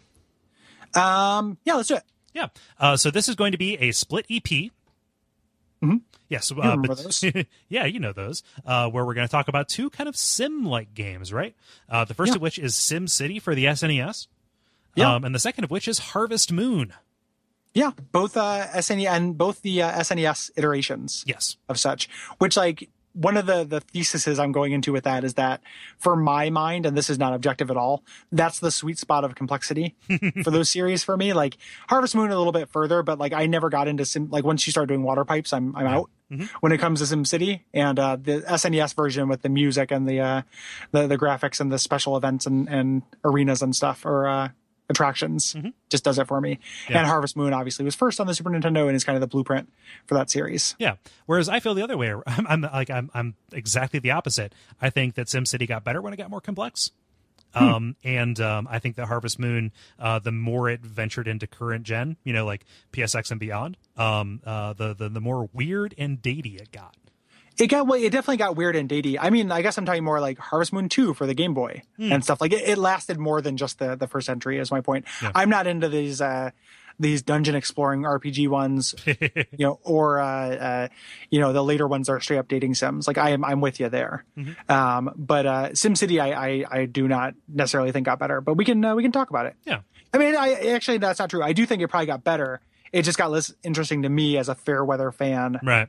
Of the genre. Like it's not my favorite genre. So, um, but this was this was the entry that got me. If any of them did, Yeah. gonna be uh, good music in that episode. True. That uh, that Metropolis theme from uh, from SimCity is super good. And uh, yeah, we have a bunch of other cool stuff on the horizon.